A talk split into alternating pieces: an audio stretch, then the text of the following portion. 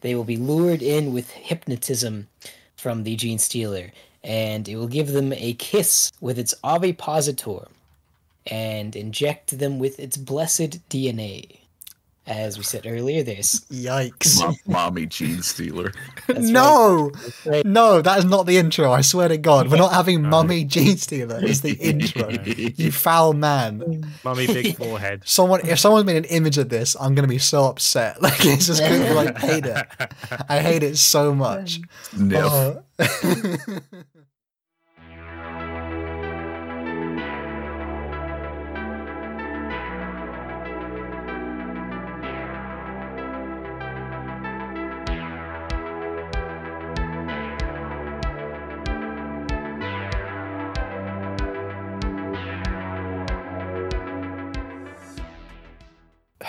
Everyone, and welcome to another episode of Lorecrimes. Today, we have a very special episode for you because we are going to talk about the worshippers of the Star Children, that and many other names, those uh, fine folk who love to tear you apart in the Death Watch video game. We are talking about the Gene Stealer cults today. yeah. Woo. Before, before we begin, Hal has something he'd like to uh, ask all of you. Yeah, before we get into the, uh, I call them Levi thieves uh, as a name because it's obviously Gene Stealers. If anyone enjoys Ah, that, oh, I know, yeah, terrible pun. Um, so if you are uh, new or you've been watching along uh, for a little while, uh, we want to try this new little cheeky thing, and we want to hear a little bit from you, the audience, and so we'd like to pose a question to you and we'd love to absolutely hear your response. The spicier, the better. I don't know, if may, maybe not too spicy. Let's be honest. Um, try not to swear. Hopefully, because I think YouTube might uh, give us a big no-no if we Shoot um, us in the head.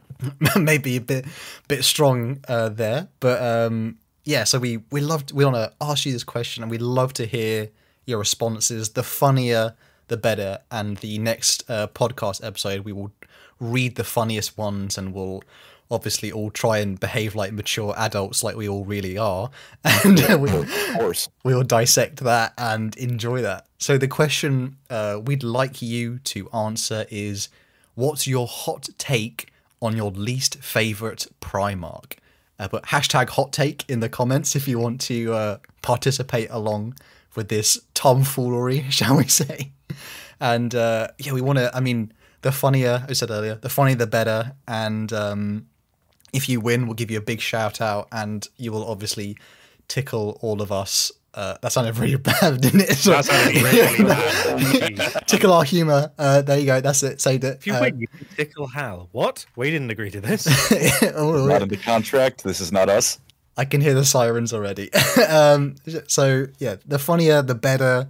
Uh, don't be afraid to go a bit crazy. Obviously, try not to swear, but um, we'd love it if you uh, would participate in this little uh, tomfoolery. That's all. I'll just say, I'll leave it at that. tomfoolery. Let us let us know why Perturabo is the worst. Oh no, he's my. Fa- oh, I Any like way him. of spelling Lorgar there? Blimey. Oh, okay, controversial already. Um, so, but that's not what we'll be discussing today, because just today we are discussing uh, a little insidious uh, faction, shall we say, within the Warhammer space.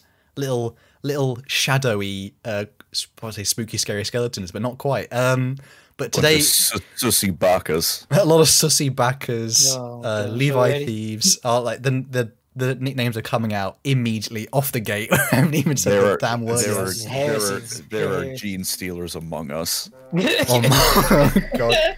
Someone please, Uh, whoever's editing this has to put like the the sus among us. Wow. oh my gosh. so today we are talking about gene stealers slash gene stealer cults, boys. Uh, yeah, it's going to be a fun time. Strap yourselves in. Prepare for some not quite heresy, but um, some shenanigans, uh, some Xenos love today, and let's get straight into it. So, uh, if anyone here is new or is not quite familiar with Gene Stealers and Warhammer, I'll give a little bit of a brief kind of description of what gene stealers are. So gene stealers are a kind of cultist xenos slash kind of human human like hybrid race that infect so many of the worlds in the uh, 41st millennium. Unfortunately, Filthy nothing mutants. Filthy mutants. absolutely filthy Ugh.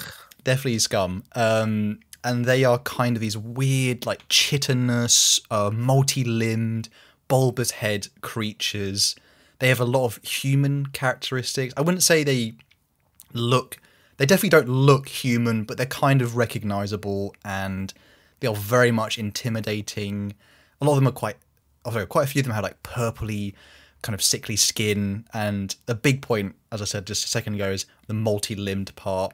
I put a big point here to mention that uh sorry i need to stress this a lot that all of their hairlines are socially distancing um, because none of them have hair. So as uh, as bald all of them are bald. Um as the thing is, I was go I was thinking a while back. You know, like the first Pokemon game. There's that bit where Bill goes into like a thing and he gets turned into like a Pokemon mix. I was like, imagine him and an Ekans. That's basically a gene stealer. There you go.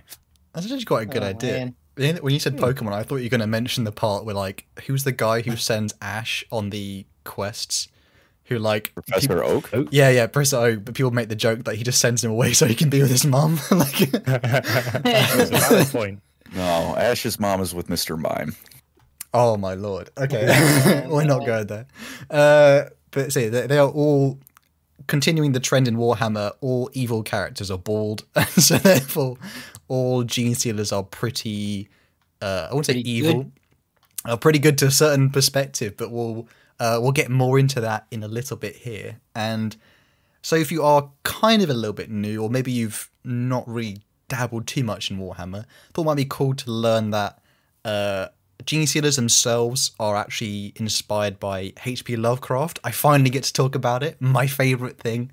The thing that in yellow comes. he does, and uh, I am super happy we get to talk about this because not often we get to talk about the uh, the creepiness of Lovecraft uh, work in Warhammer.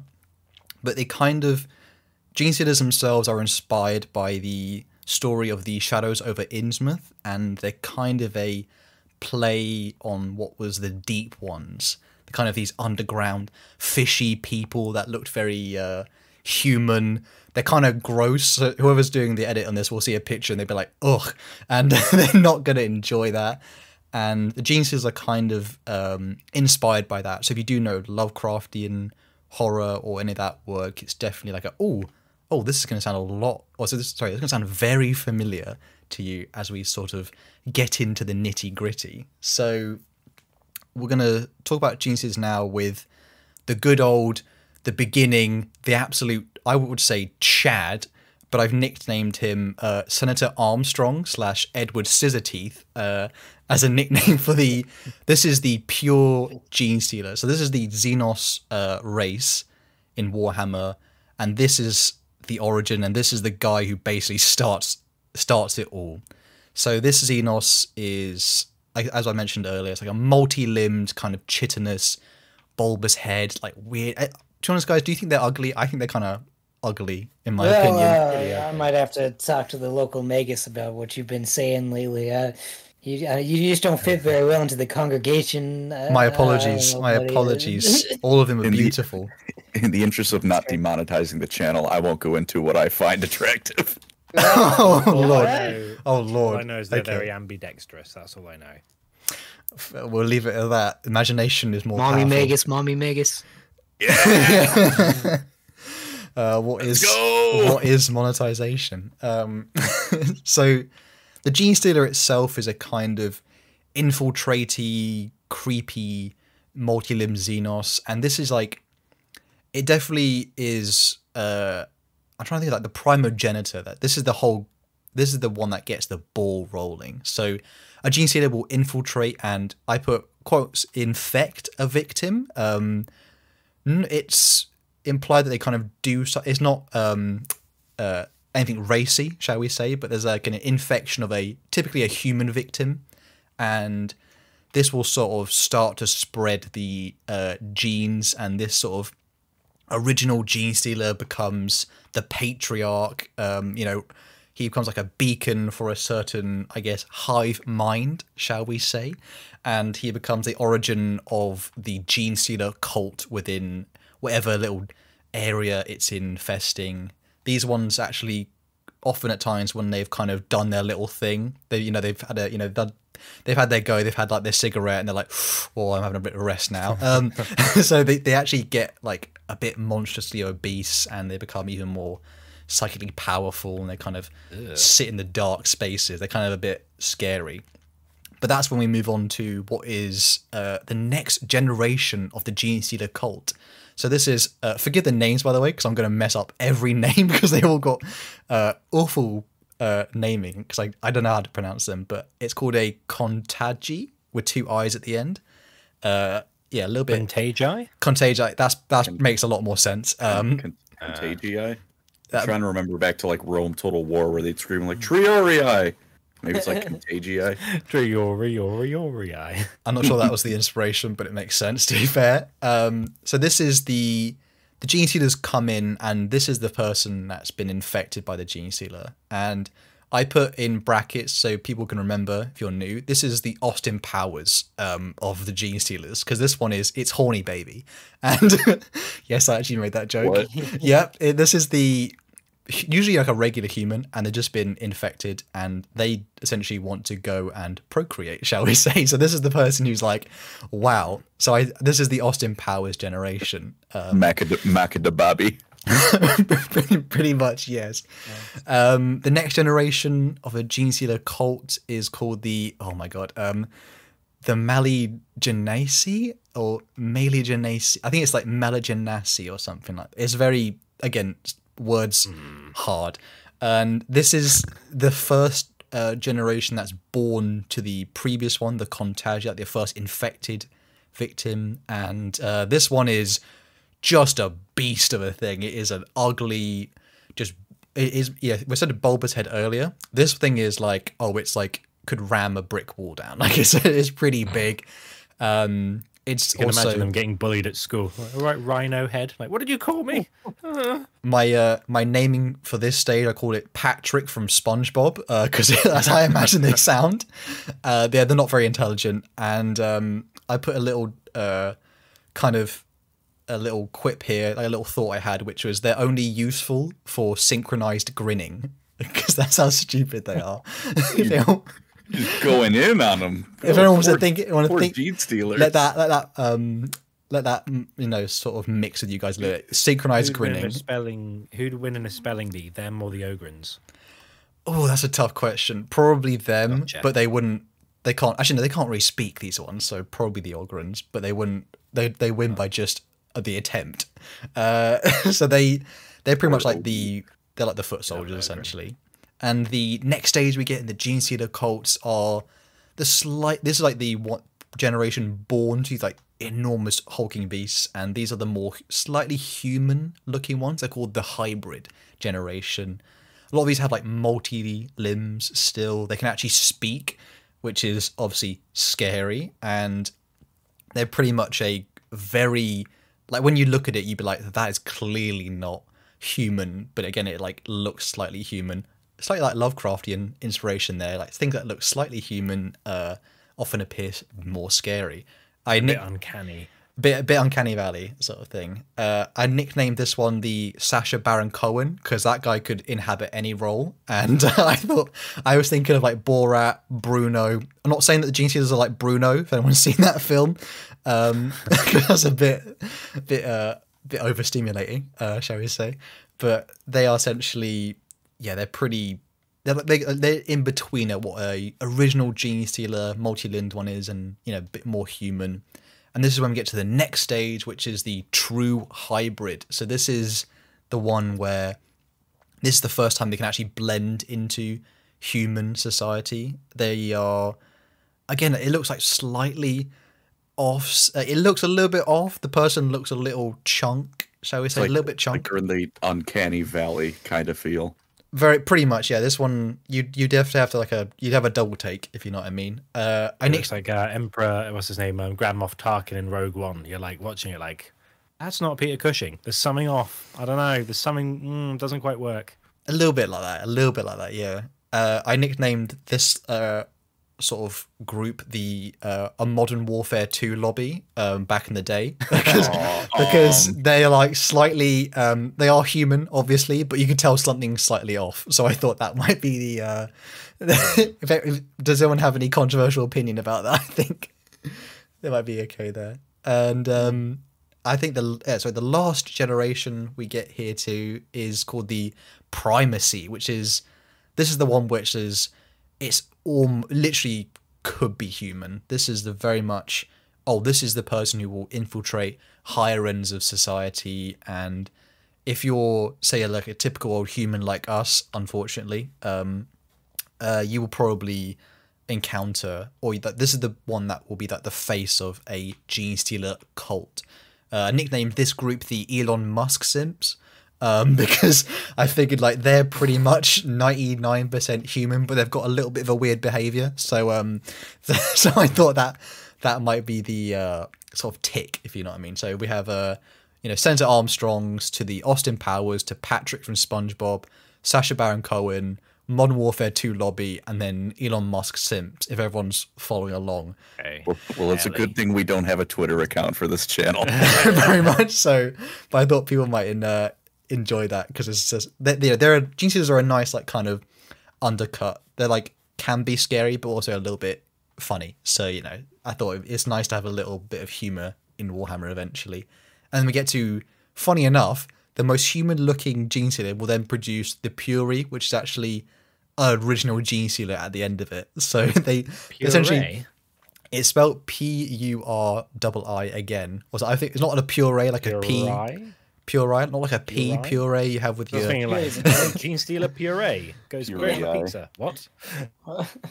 Not like uh, something you have with your you know mushy peas or anything like that with uh, fish and chips. Get get your uh, cultural reference in now. two, two of you guys have no idea what I'm on about, and it's perfect. And yeah, I like fries. Fries. it's chips, man. It's just straight up chips. It's really, French Love me fries. fries, love me puree. Susan made dinner. Lovely. she, oh man. And uh, yeah, so they kind of basically the cycle begins again, and everyone is like, oh, you know, oh no, the, the gene stealer has returned, and all the new generations will spawn from that one. You, now you've said it like that, I'm just thinking of Elton John just going, it's the circle of genes. Just like the disgusting way that they That that doesn't reproduce. that hits wrong. That hits really wrong. Mm. Oh my god. Um, so for gene stealer cults themselves in Warhammer, where you'll typically find these disgusting, sorry, excuse me, enlightened places. Eli, excuse me for being so uh, so misguided. Enlightened places. Um, a lot of these are like found in like hive cities, space hulks. A lot of the time they're kind of hidden in I think I put it like the very like the downtrodden areas of the Imperium. Obviously, Imperium, a million worlds. Obviously, a lot of places for gene stealers to hide, and they often will put themselves in places where the Imperium will say security's light, shall we say? They diet, you know, security's diet, diet security there, um, because it's just not something they want out in the open yet. And a gene stealer cult itself will often, as I said just a second ago, they'll be underground. They're kind of, as most cults things do, they're kind of hoping to infiltrate and spread. So they'll start from very underground. You know, there won't be they won't be open at all. They'll be recruiting. Oh, sorry. When I say recruiting, I mean uh, spreading the gene see the genes. Um, so they'll be spreading the genes, and it will kind of lead into Spreading into their genes like margarine. Very much so, and they'll eventually lead into a sort of a open rebellion and war. And this is a big bad no no for the Imperium in Warhammer. They're not having it. Yeah, it's not. It's not good. I. It's not good. They're not happy with that part, or all, all the parts before that. To be fair, but that's like their big kind of thing. Like when a gene stealer cult uh, essentially unleashes itself, and the kind of first time that gene in Warhammer were found was uh, an event called Gossar Quintus, called the First Contact.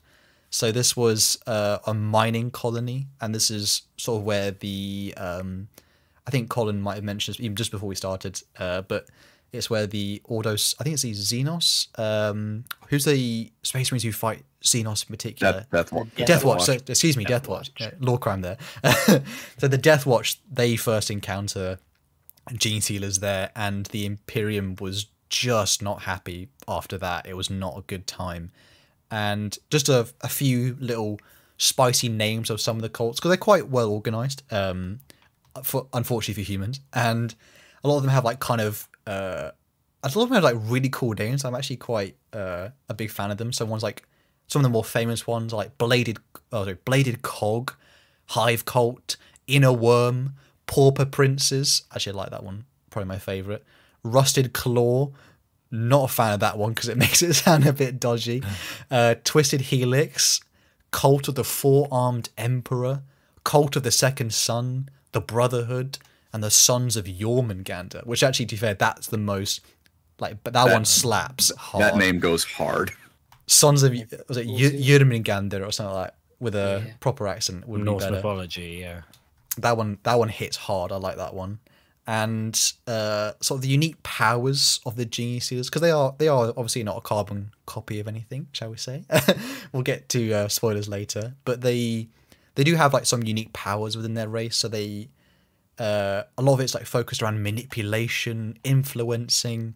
A lot of the all of the cult members, even ones which was the infected one, the Contagi we said earlier, even they they all have this kind of link to each other. They feel like a psychic pull, and so they all follow a kind of greater consciousness that is projected out, uh, or should I say, beaconed from their uh, patriarch, as we mentioned earlier. But we'll go into more of that later.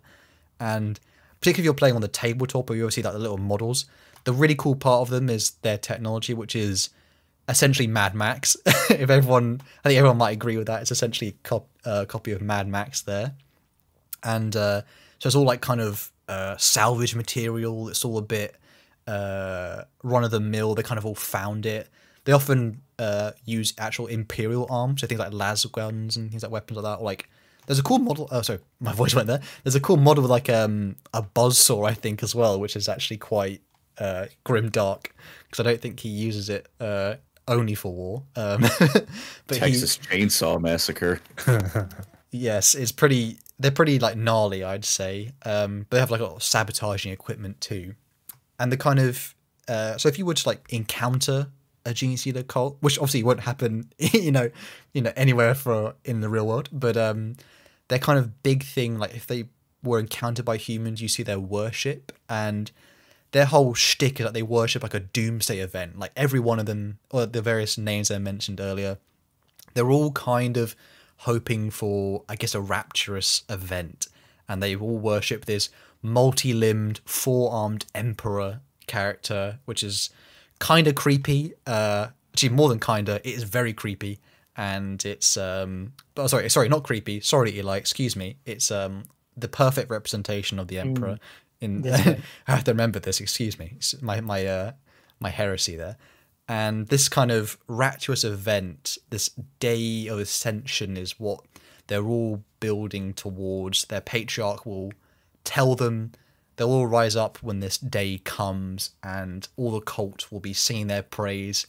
And it's essentially when that day arrives, that will be the end of the cult. But we won't spoil that just yet. But does anyone have any uh, questions or quips about Genie Sealers so far? Is everyone okay with the nicknames I used? I was I was gonna say I thought when you brought up the like the first one that like, like they're like fat and good at grinning. I couldn't Synchronized I- grinning, only useful yeah, for like, synchronized grinning. you said that and I thought I don't know why. I thought of Janemba from that Dragon Ball Z movie. but like the first one where he's big, fat, and yellow and stupid. I couldn't That's help but think of genius. that. That's uh oh man, that's hilarious. that they um Ugh. that's uh, that's the only kind of quip about them is that they just they're not um the smartest essentially, but they are they're they're, they're chunk though. They're pretty dumb and chunk. i- is that is that the rapturous awakening when Gogeta comes and beats the hell out of them? if only I had to unlock Ultra Instinct for that moment. Oh, this is just not happening. Um, so yes, anyone else have any other questions or little Um, comments? Is is there like Are, are there ways? Uh, do they have the equivalent of like operating thetans for you to rise up if you have so much money to get into the certain hierarchy of the cult? A little Scientology joke for you there. I was about to say I wasn't. I'm not sure we're going to name drop that, but um, I can actually confirm there is. I think I mentioned there's like cult of the four armed emperor, David Miscavige. Um, was there? Um, no, the Scientology, uh, obviously famous uh, one we're all familiar with, but it's that they don't really have a kind of complex system like that. It's more like a. I can feel you're powerful. You will do good. Go do the thing. Uh, So there, there, there's no Gene Stealer like Tom, Tom, Tominius Cruises or something. no Tominius Cruises. No. Um. Oh my god, who's the guy from Greece? Uh, John Travolta. there's no Johnnyus Travoltius. Uh, there's no Leon, Leon, I guess he sounds like an ultramarine though. or Willius Smithius because there's no Will. I think that was that was a that was one uh, there. But yeah, so if anyone has uh, any other questions or quips before we move on to the expert section, Yeah, I think I think I'm. Uh, I think, so. no, not for now. perfect. good. Well, I'll I'll hand it over to our uh, esteemed our our leader, our cultural guide in the ways of the gene stealers, Eli. So Eli will take it away with our expert section. Go ahead. Indeed, I will. We will learn about the gene stealer cults from the perspective of a true believer.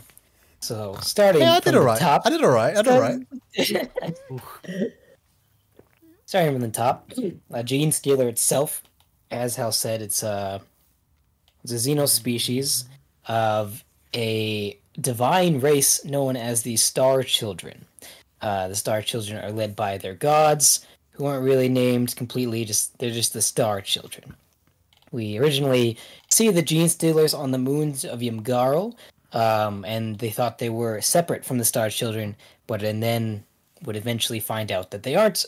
They're part of the big, massive uh, conglomeration of the nomadic race that they are. Um, when a gene stealer makes planetfall, because they send the Star Children send them out far and wide to grasp uh, all of their sons and daughters in their wide arms to one day bless them with ascension. But the gene stealer uh, goes to ground immediately when it is upon a planet, goes into hiding because obviously the Imperium does not quite understand the divine properties of this being, and will. This is so much propaganda, guys. Have to say. I was- uh, the, the Imperium understands just well enough where to put the bolter shells. Nah, That's nah. Can I make a? Can I have a misguided. question? Does do they ever like?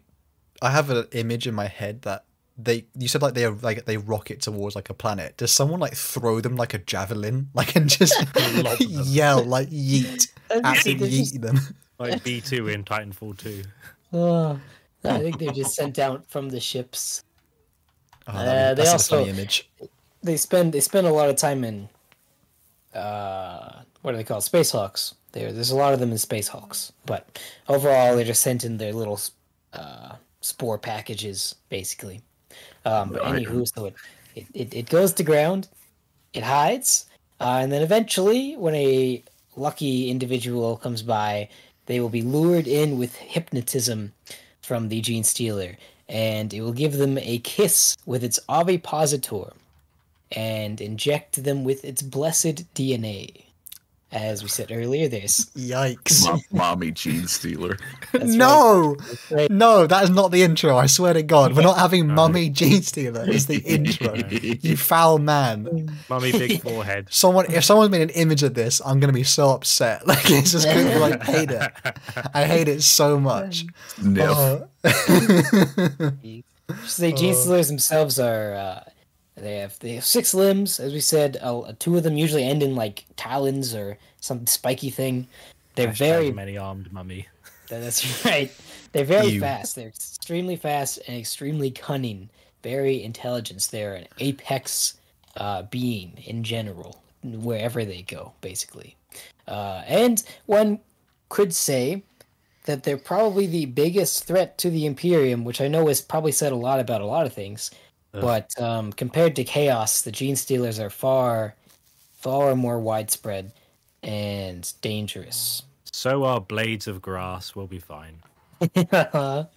so once the gene stealer gives its blessing to this individual, uh, the individual and all of its offspring forever now will be under the angels' uh, guidance.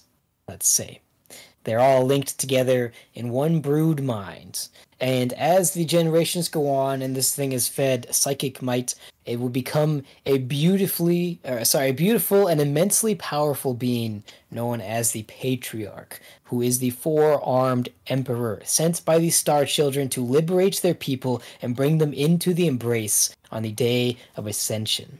Is this So- what, what people were talking about. Me and Eli said this before we were we had a joke like, is this what they mean by take down the patriarchy? Because because it- it's an actual gene stealer. Because that because that makes a lot more sense in the wild world. New spin on patriarchal tyranny, if I ever heard one. Yeah, it's literally there. Oh. So the first gener well, I guess the pre-generation, I wouldn't I don't know if we call it the first generation, is the Contagi. As we said, they're just regular people living regular lives, and all of a sudden they really want to have a family and settle down, and so they do, and then they give birth to probably potentially one of the most blessed generations of the Emperor's children. Um, for they Hang on a minute. I thought this was Gene Stealers, not Slaanesh. uh, they are far more angel than they are human, usually coming out of the womb with five to six limbs, and eventually become acolyte hybrids, which lurk in the shadows waiting for the day of ascension, because the oppressors often misunderstand their blessings for corruption.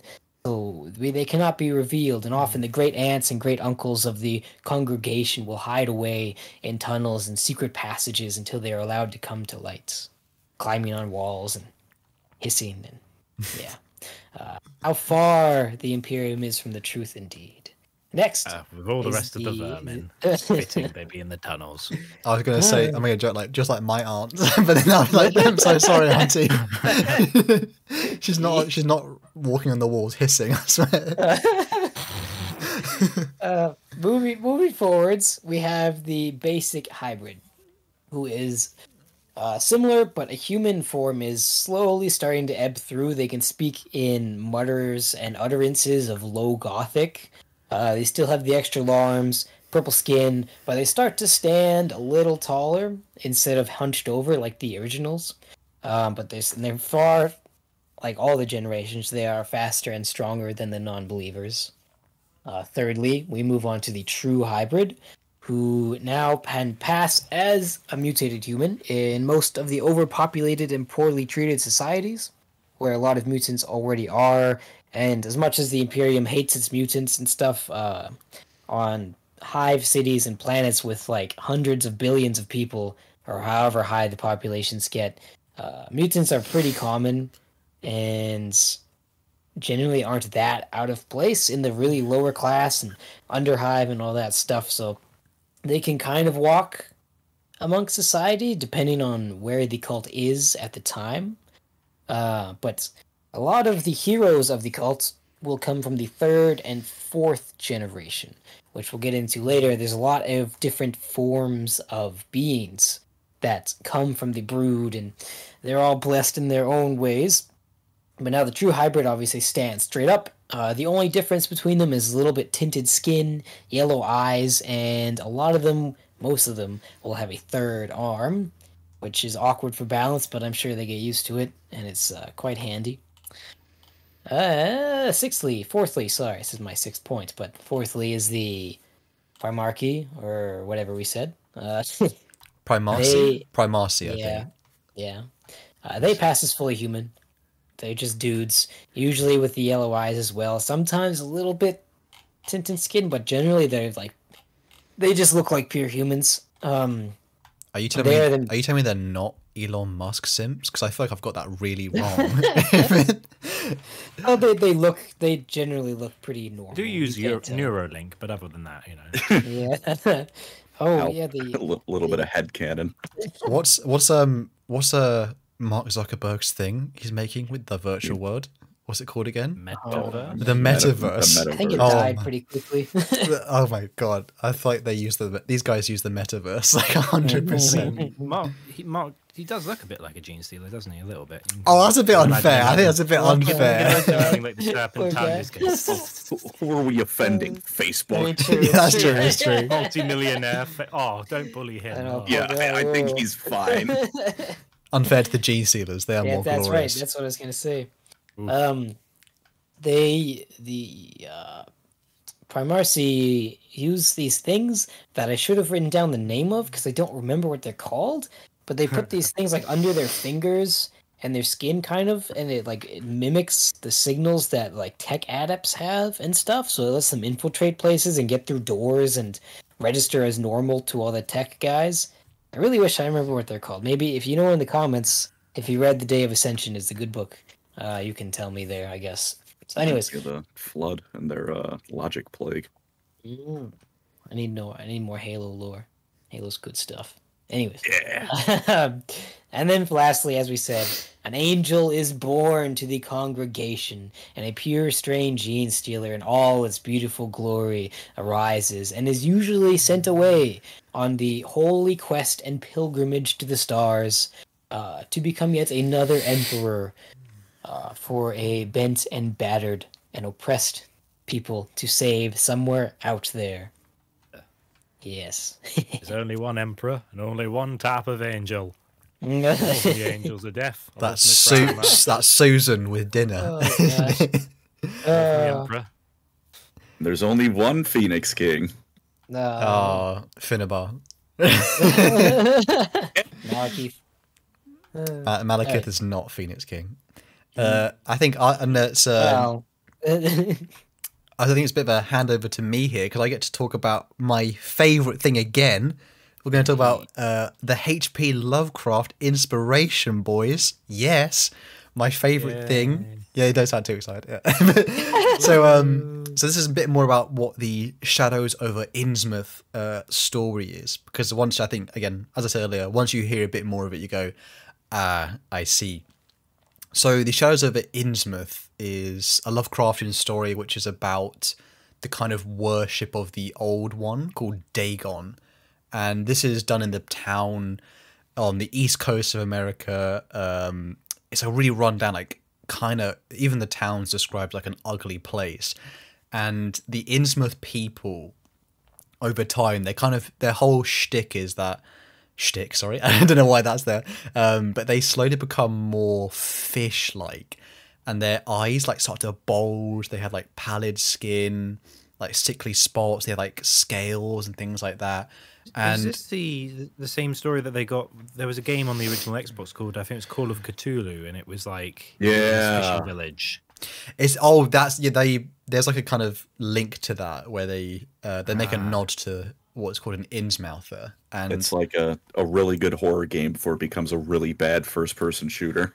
Yeah, pretty actually I almost bought that game but I'm glad I didn't because uh, people said it was like it's better to watch than play it so I uh I, I we're never going to get a good Lovecraft game and it makes me upset um uh, Darkest Dungeon. Uh, oh actually that's a good point that's a good It's a point good game. Uh, a trick of the light. as I was saying, with the so the Innsmouthers, the people who live in Innsmouth, the town, they are kind of described as having what's called the Innsmouth look. And when someone, if someone ever said to you in real life, you have the Innsmouth look, someone is calling you ugly, uh, because they look. That's what, Um, that's what they meant. Oh god, I'm gonna make a phone call after this. yeah, so, so these these like they look like fish people. It's kind of so these are the whole kind of uh, secret that they have within them is that they were they are hybrids of the deep ones, which like the original kind of uh, fish people I mentioned earlier. So back in their like uh, so their I guess their genes were messed with, shall we say, and They were stolen. they were stolen pretty much and um eventually over time like the people who live in innsmouth they would slowly transform into deep ones and like eventually like they'd basically be a fish person but like you know the people who say like the mermaid thing but the mermaid is like not the bottom half but the top half so they have legs but they have the top half fish um, oh yeah, Family Guy skit. yeah, that that's that's essentially what it is. And eventually, when they're fish people, they join their gods in the very deep ocean, like in underground cities, and even in Innsmouth, like the people who live there. Even before they become deep ones, they have the cult of Dagon, which is spread throughout the town. So I'm pretty sure you're seeing the obviously the link with uh, gene stealers themselves, and they worship the deep ones and Father Dagon, shall we say, and they kind of their whole thing is they look down towards the depths of the sea, and obviously gene stealers themselves look up to the heavens, shall we say, for the the day of ascension, as we mentioned earlier. And I'll I'll chuck it back to Eli to uh, describe their amazing living habitat. You know, their a nice apartment, shall we say? well, sure. I wouldn't say it's overly comfortable. Um, but most cults can be found in human populations, especially hive worlds. But humans are not the only race lucky enough to receive revelation. Uh, the orcs and Eldar and Tau uh, and the likes are all accepted by the Star Children's embrace. Uh, human civilization is just a lot easier to infiltrate because they are extremely overpopulated, usually on places like hive cities. Uh, and usually the Imperium is fairly, well, maybe a little more than fairly oppressive towards their people, depending on the world. Most worlds. Myself, Um, this one here. and living conditions usually kind of suck in general. Uh, but more than that, the security it's it's very hard to police um, billions and billions and billions of people in such a gigantic place. And as you may know, a lot of hive cities have underhives, which are already just like crime dens, and nothing. No police are ever going to go down there. Arbites, whatever, I guess. Um, Space Hulks, common sight for the Gene Stealer brood, of course. But also, other than the human civilizations, we do have uh, minor Eldari craft worlds. It, it doesn't really work that well though, because the Eldari are a lot more vigilant. I think Colin, And- Colin, how we have to ask how you feel about them touching your precious Eldar because I imagine you're Uh, not yeah, happy. good, Very uh, few left. Good luck to the one who tries, because he's going to be Kentucky Fried Gene Stealer in short order. Yeah, that is unfortunately usually what happens. Um, it takes a lot of extra breeding cycles to get the gene stealer stuff going in the Eldari because their genetics are a lot more. Mm, Refined. yeah, refi- that's a good word. Refined. and um, their society's obviously a lot more. Um, don't know, Vigilant? better. Vigilant's the word, I probably think. just vigilant in general yeah um yeah so the eldar are kind of hard to get orcs also kind of hard to work with we'll we'll talk about that later though i guess i'll i'll keep going about the general living habitats Oh, As I said- like orcs are born through mushrooms, so surely Yeah, that kind of yeah. interferes with the process. well, it, it makes it harder but it's still possible it's still possible the, Uh, the gene stealer comes just like, I like a challenge. Hmm. yeah yeah Flex, no flexes in front of mushrooms or something. Yeah, the gene stealers try to avoid the orcs, but like if a gene stealer's been waiting like centuries to find a good host population, and orcs are the only things that are around, then they might as well try. Um, Take take what they could get. yeah, literally. For humans, though, uh, Hive World's the best. Agri Worlds are also actually pretty good because there's a lot of open field in general, so the populace are kind of like spread out in tight clumps, I guess. And if the cult can take over the Agri World, then they have a very convenient way of spreading the gifts of the Emperor to the stars in the form of corrupted, or, well, not corrupted enough for us, of course, um, extra ingredients in the food that they send off. Let's just let's say that. So that they can spread the genes throughout the stars in rations and whatnot in livestock. So that's pretty nice and convenient for most cults who are on Agri worlds. Uh, Shrine worlds are somewhat susceptible as well. Uh, they're the religious kind of crypt worlds, the worship worlds for the emperor. So there's a lot of ecclesiarchy going on and a lot of a lot of robes are worn, which is very convenient for hiding a third arm and other such blessings. I Um, like the idea that, like, on the agri world, it's really difficult to get a hoodie. Like, oh, we just can't find the attire we need. Oh, All they, all, they, all they can find are very large sun hats, and that doesn't help with the Or arms. just like they find like a sack of Uh. potatoes, they put the potatoes, and it's like, well, this will do. Huh? But on but on a Pope Benedict world, there's like plenty to go around. So- and there's there's also lots of crypts and tombs in those worlds of nice underground maze type places to uh, live in. Uh, also, though, the populations on Shrine Worlds are used to having great reverence for a d- divine entity, albeit the wrong one. But they're halfway there, so they just need a little purple push, let's say. Uh, yeah. Purple Delve push is worlds. nightmare, by the way. Purple push. I don't know if I can sleep after saying that. Sounds like a new, Nah, new I'm- variety of Vimto to me. I was saying, I'm thinking of like one of those like like push pops or something. That I, I'd quite like a purple push. What's a push pop? Is that like a frozen? Yeah, it's like this like little push- frozen ice Oh. cream kind of thing where you like you you push it out of the container as you're eating it. Oh, we yeah we They're delicious. they're the same brands, but we have like the equivalent in the UK. They're pretty cool. yeah. Sorry, we're talking about Gene Stealers and not not ice Push ice cream. Ice cream though. I love briefly. push pops. Uh, Delve Worlds, lastly, are a good place to go. Like Gosar Quintus was. Uh, they're called they're mining worlds, just some called Delve Worlds, I guess. For pretty obvious reasons, there's a lot of places to hide on a mining world with tunnels going literally everywhere.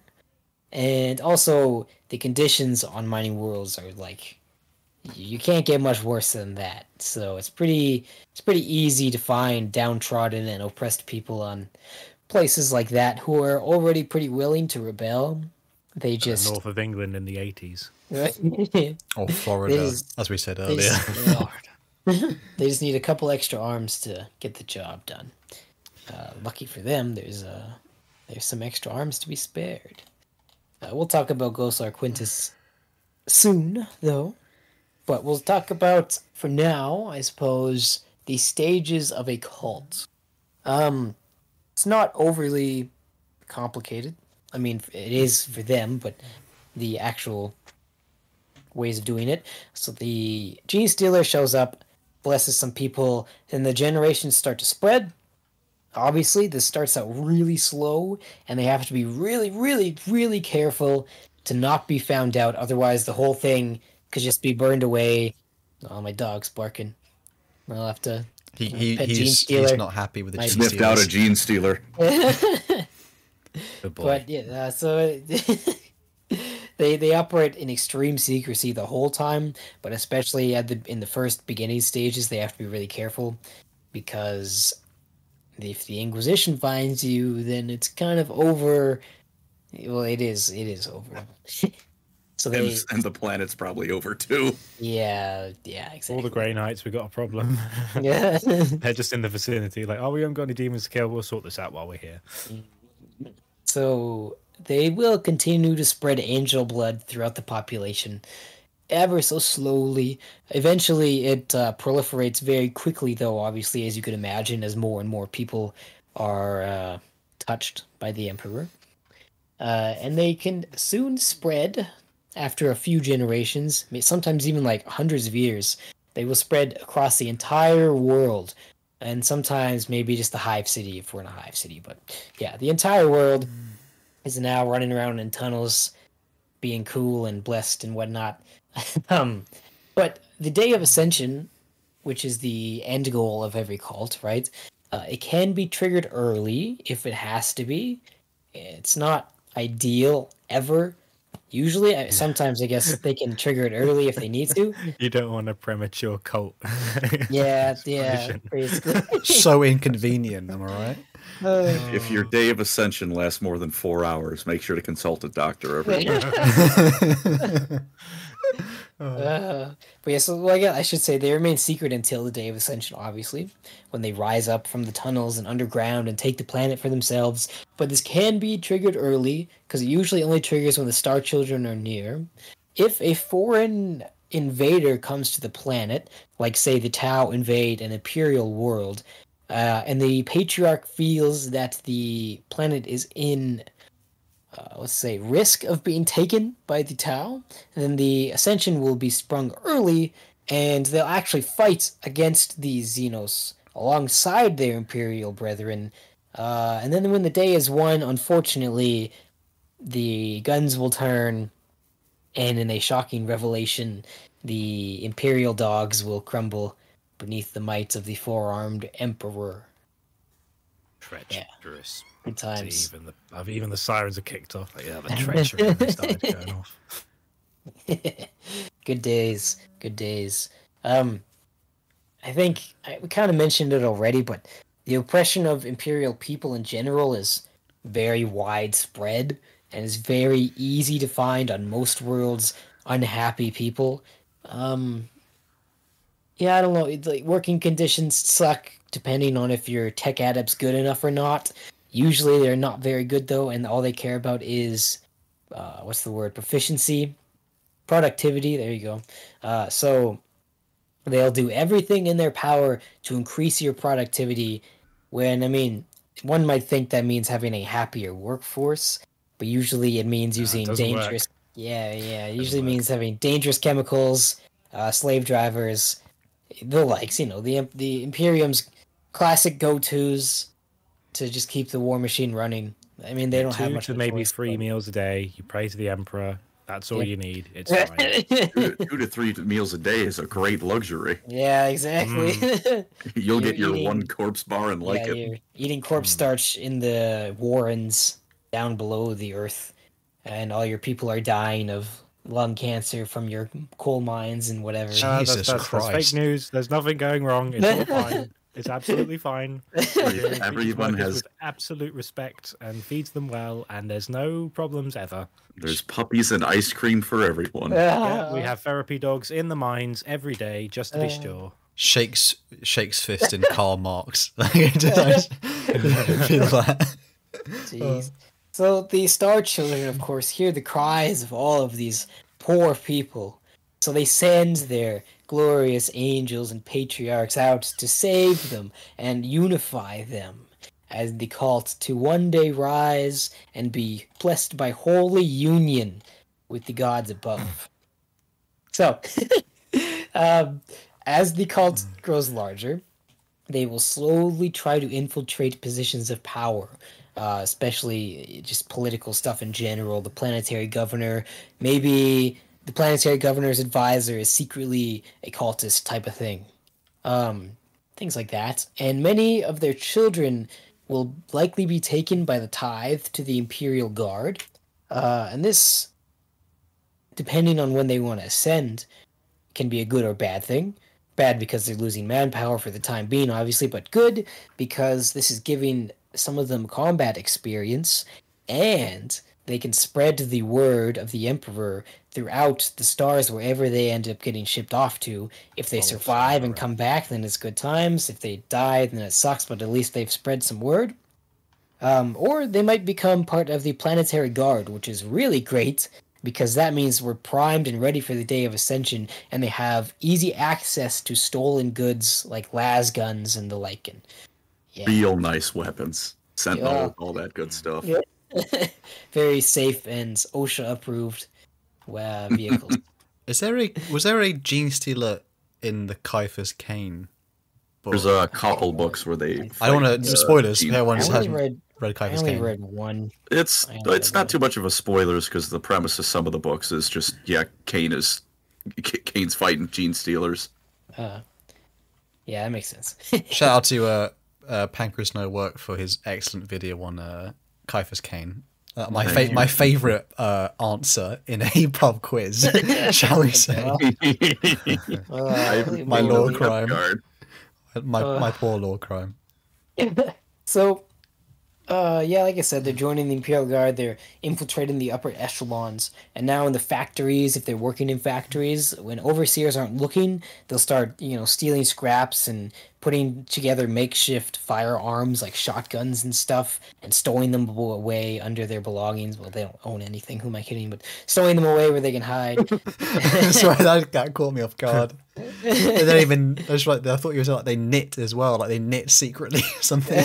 but nah, they don't anything. Uh, but they store those away and start to stockpile these uh, refitted weapons and civilian mining vehicles. Often, uh, often these vehicles will be uh, quote unquote lost and refitted for combat.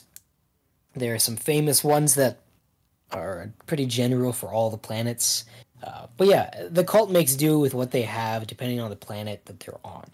A Factorum planet will obviously be easier to make firearms and get the technology, whereas an Agri world, probably not. You're gonna have to just, I don't know, do what you can. But also, an Agri world's probably not gonna be.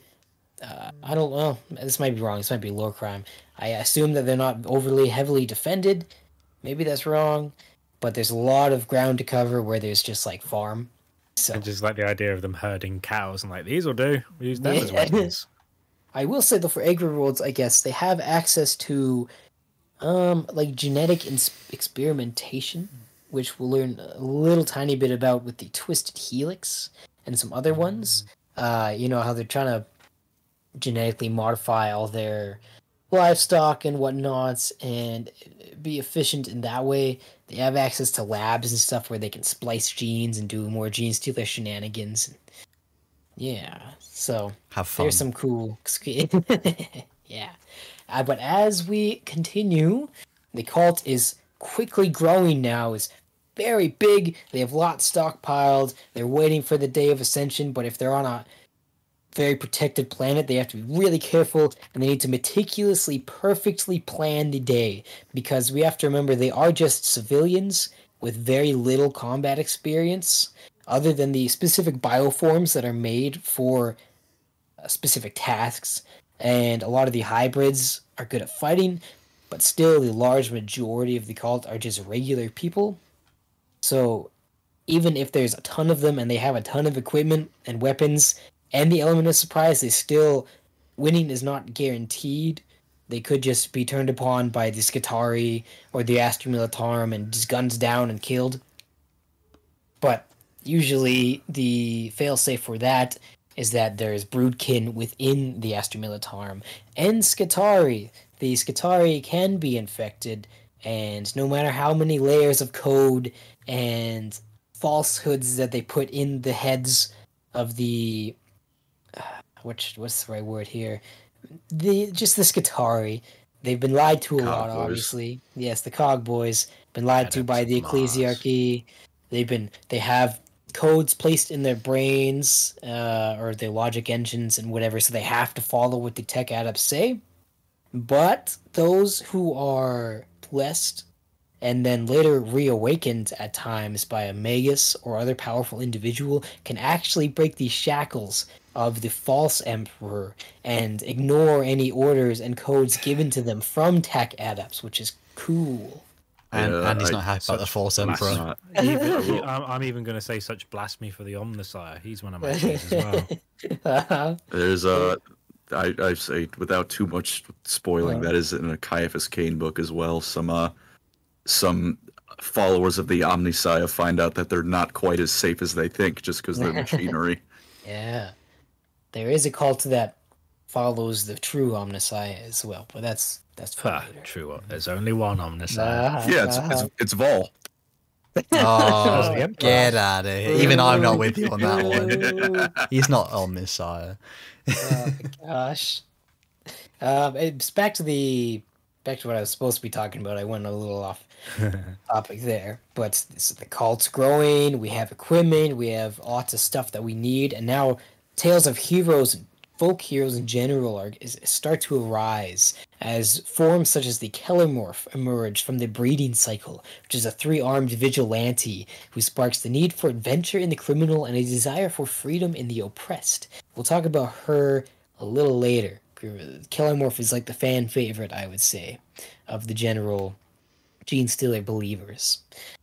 So there's lots of heroes now. They're going to get some guidance from bioforms such as the Primus being made, who is a very straight-backed military officer, strong type guy. Uh, but yeah, so they have lots of people to look up to, and there's really, really starting to be have their claws deep into much of the imperial hierarchy and system in general. You're going to start seeing graffiti of the great worm form or depictions of the four armed emperor throughout the streets. And the majority of the planet society will eventually be blessed. Hmm. Typical, typical Xenos mutants. Not only are they, you know, besmirching the Imperium, vandals as well. Worst of all, loitering too. No lollygagging. That's the Skyrim guard say every five minutes. I'm just imagining the video of the guy in the swimming pool who did like the um the uh, MP, no, not the NPC. It's like you were there, stop there, criminal scum. And just like swimming, he's in the swimming pool. It's like, ah, Pay why won't you and he just die? Gets flopped over in the water. Think, I'm thinking Snarling. of a, a video where someone dives at a pool, and then it pans or it's you know there's a sign that says no diving. Then some guy dressed as Batman beats the snot out of him. It says no diving. Uh, That was a good. That was a good Batman voice. What the heck? All right. Thank you.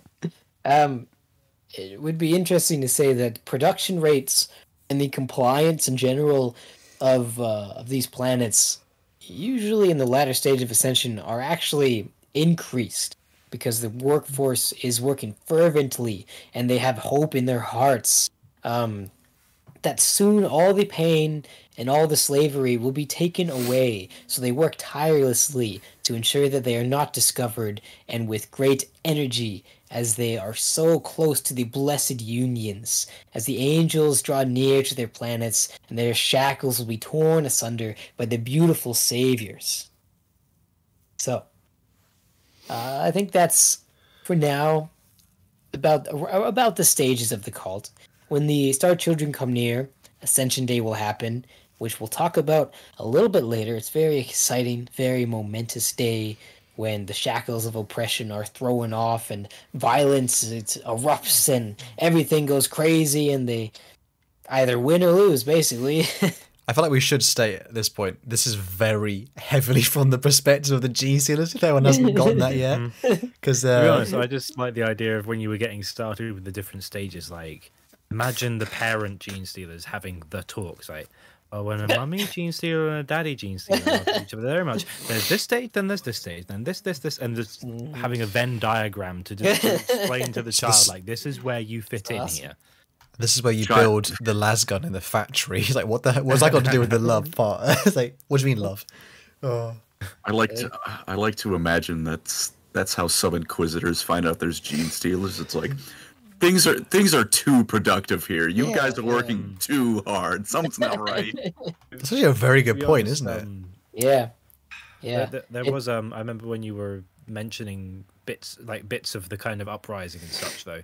There's a really good episode of Hammer and Bolter called A New Life. And if if anyone has uh, Warhammer Plus, go and watch that episode because I remember like the whole series I'm like it's kind of okay, but that episode in particular it's about the Gene Stealer cults and it's really good. Mm. Nice. I, aside. maybe I, I should go watch it. I haven't seen it. I've only seen the Eldar one. Oh, it's, it's the most recent one at the time of recording. It's episode R.I.P. 30. Avatar of Khaine. Yeah, literally, my my face when Avatar gets killed by ten bolters. Oh, for the Uh, fifth Really time. slowly as well. And just Yeah. Yeah, it was, he just sits there while they Pew, shoot pew, at pew, him. pew. and- At least the at least the Uh, striking scorpion in that yeah, that's what I was was a thinking. Shouldn't baller. be, shouldn't be called Khaine. Should be called Victim because because the lore writers just keep ruining it. Oh. Oh man. Well, speaking of Eldar, why don't we talk about gene stealers in Xenos races and other races other than human, and then we'll talk about Ghosar Quintus a little bit. So, like I said, you can find gene stealers in basically every race. Uh, I don't think it works in Necrons. I'd be pretty surprised. I haven't heard of it working in Necrons, but I mean, if, if the Flayer virus can spread in Necrons, then maybe and the Destroyer virus, then Or if Luci- Lucius the. Eternal, Lucius the Eternal can emerge out of a. Necron for some Yeah, maybe reason. we can get Gene Stealer. Maybe we can't get Gene Stealer Necrons then too. That'd be cool. That'd be be wild. All right. Anyways, um, but usually the way of infection for other races Uh, it's good in like merchant ships and rogue traders for a gene stealer to hide away in secrecy while trades are being done. And oh no, your box of uh, I don't know. It's a funny thing to be in a box. I have no idea. Your not, box is definitely stuff. not hentai. definitely not hentai. A, a pipe. bomb. Yeah. Okay, we had to blur that Yeah. part to beat that out. Your Oh. box of stuff all of a sudden has a gene stealer in it instead of whatever you were supposed to be getting. How convenient for the Star Children. Um, Tau fleets are very susceptible because, as some might know, the air caste are really usually the only ones who stay awake when Tau go places because they don't have warp travel. They just have they have faster than light. Last I checked, but they don't have warp travel, so it still takes some time. And Tau life cycles are pretty short. I think they live like 60 years on average or something. Yeah, unless you're a Farsight. He's a Oh, Just like the Chad, like a start, he's like, I live to be however long until I'm shot. Really? It's amazing. Oh yeah. Uh, I I wonder how old Eldrad is. Huh? What the ten thousand? yeah, yeah, yeah. White younger, old. younger than the Empire. Quite old. He's using a lot of hair dye at this rate.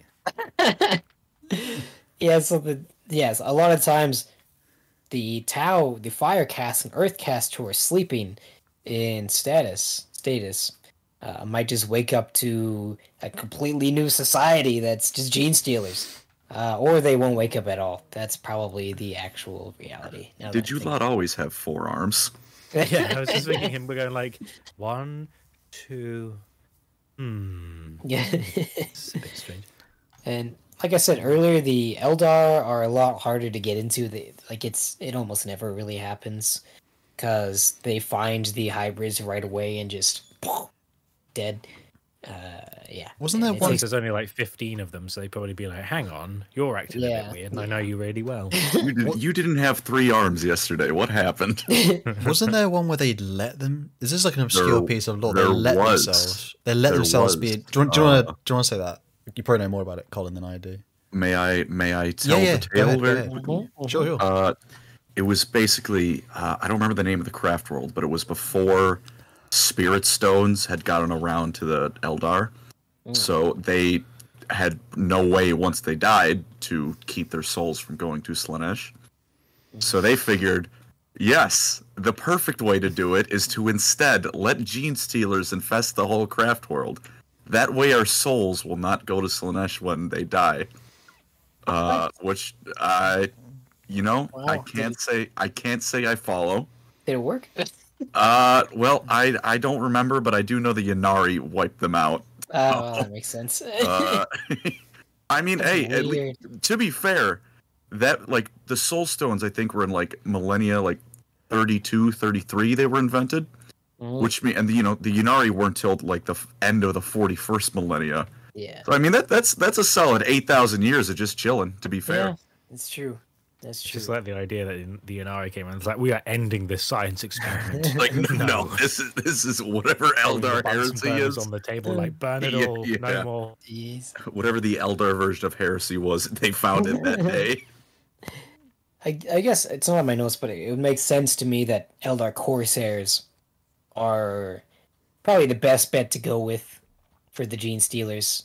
I, I, I would assume, right? Like, there's there's they're Probably, pirate bros. probably the patriarch Yeah, hiding. especially because a Corsair band can be anything from you know Yriel with his tens of thousands of ships Yeah. to one guy who decides I want to be a pirate now. Yeah, literally. Uh, so them and maybe some uh, outcasts, yield rangers and whatnot. Probably not Exodite worlds because they're already so antsy, all that stuff. I assume they would just they get it. Ted Kaczynski Eldar. I'll never Plus- forget it. I love the meme. Oh my god! plus their plus their worlds are alive, so the trees Yeah, themselves be like, yeah. you don't you don't seem right today. Yeah. I like And- the idea that the trees dob them in. Like, oh, yeah. Speaking of you, like, shut up, don't. Speaking of not feeling right, we can go to the orcs. Um, and orcs can be infested by gene stealers. The gene stealers kiss uh, the brood cycle will go through the spore reproduction, so it still works through the spores. Uh, and sometimes they get away with it. Very rarely, but eh, actually, the less civilized orc society, as funny as that might sound, but the, the, the feral orcs uh, who are infected usually. Can, hmm? Is that the snake bites? The uh, the ones who are a bit more like tribal. Yeah, I think they are. Just in general, though, like, like planets with orcs. orcs who are not evolved. Or Yeah, like Yeah. some of the orcs, like after a while ends and it's just spores left, they Yeah. don't grow into like. Yeah. I, I say Basically- less advanced orcs, like that means anything. like Warhammer Fantasy yeah, orcs yeah, lost in 40k. Yeah, that's what I was gonna say. Uh, they're they're the perfect orc, as imperfect as the host is. They are the perfect way to do it because they're not quite as connected with everything, and the societies that they're in don't notice quite as quickly that something is up. Do What? they uh do they end the whole thing of like have you ever seen a purple orc? And they're like, aha. Sneaky orc.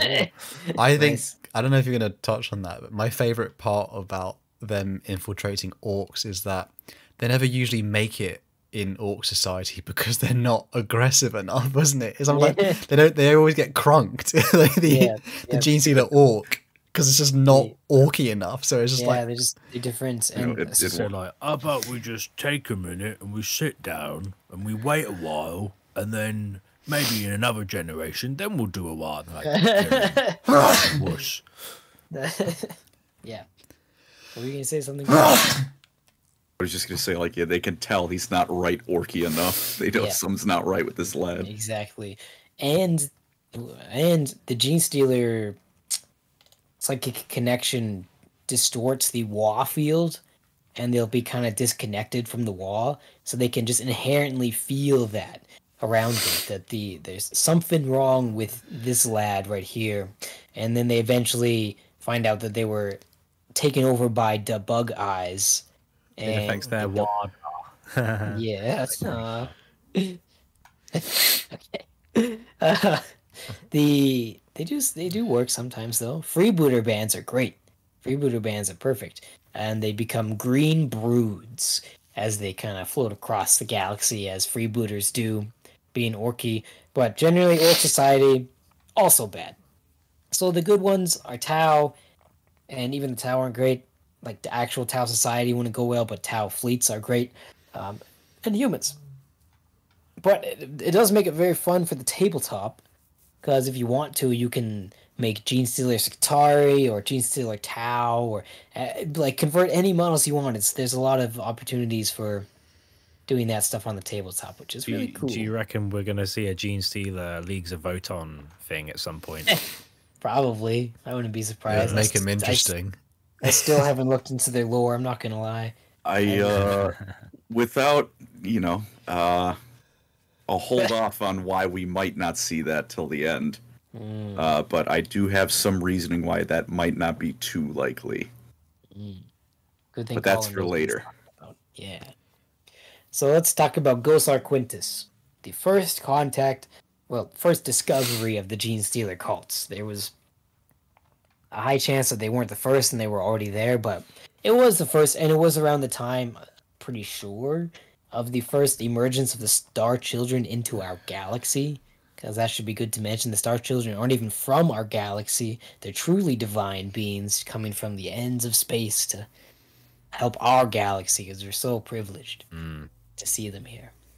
Uh, um, but yeah, Ghosar Quintus, it was the first Imperial world to be found blessed by the Four-Armed Emperor, by the Star Gods in general. And it was a delve world, it was a mining world. So a great starting area to start.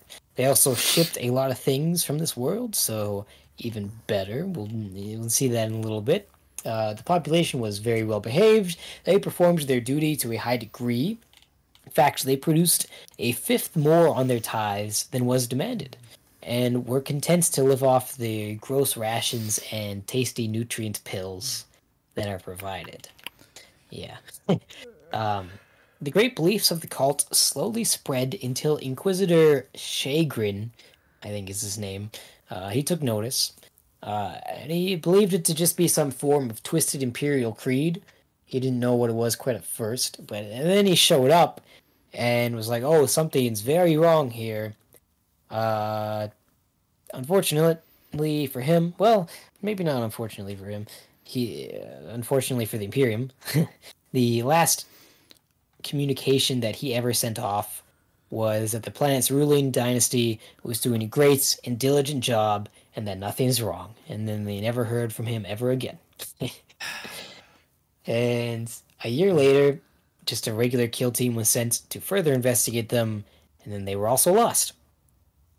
The large pit uh, of the world. What was it called? I think it's just called the Great Pit. Yeah, I think that's it. um, just a really big hole in the world. They The went down there to investigate. Yep, yep. It literally is, though. Uh, they went down there to investigate and they never returned. And so, Mr. Chaplain of the Ultramarines, Ortan Cassius, famous guy, he picked out his very own kill team to find the truth. He would, sadly, they would slay the patriarch and kill lots of people. Uh, But it was it was too late. It was Savior Imperial celebrations. Savior Imperial celebrations. It was, it was far too late.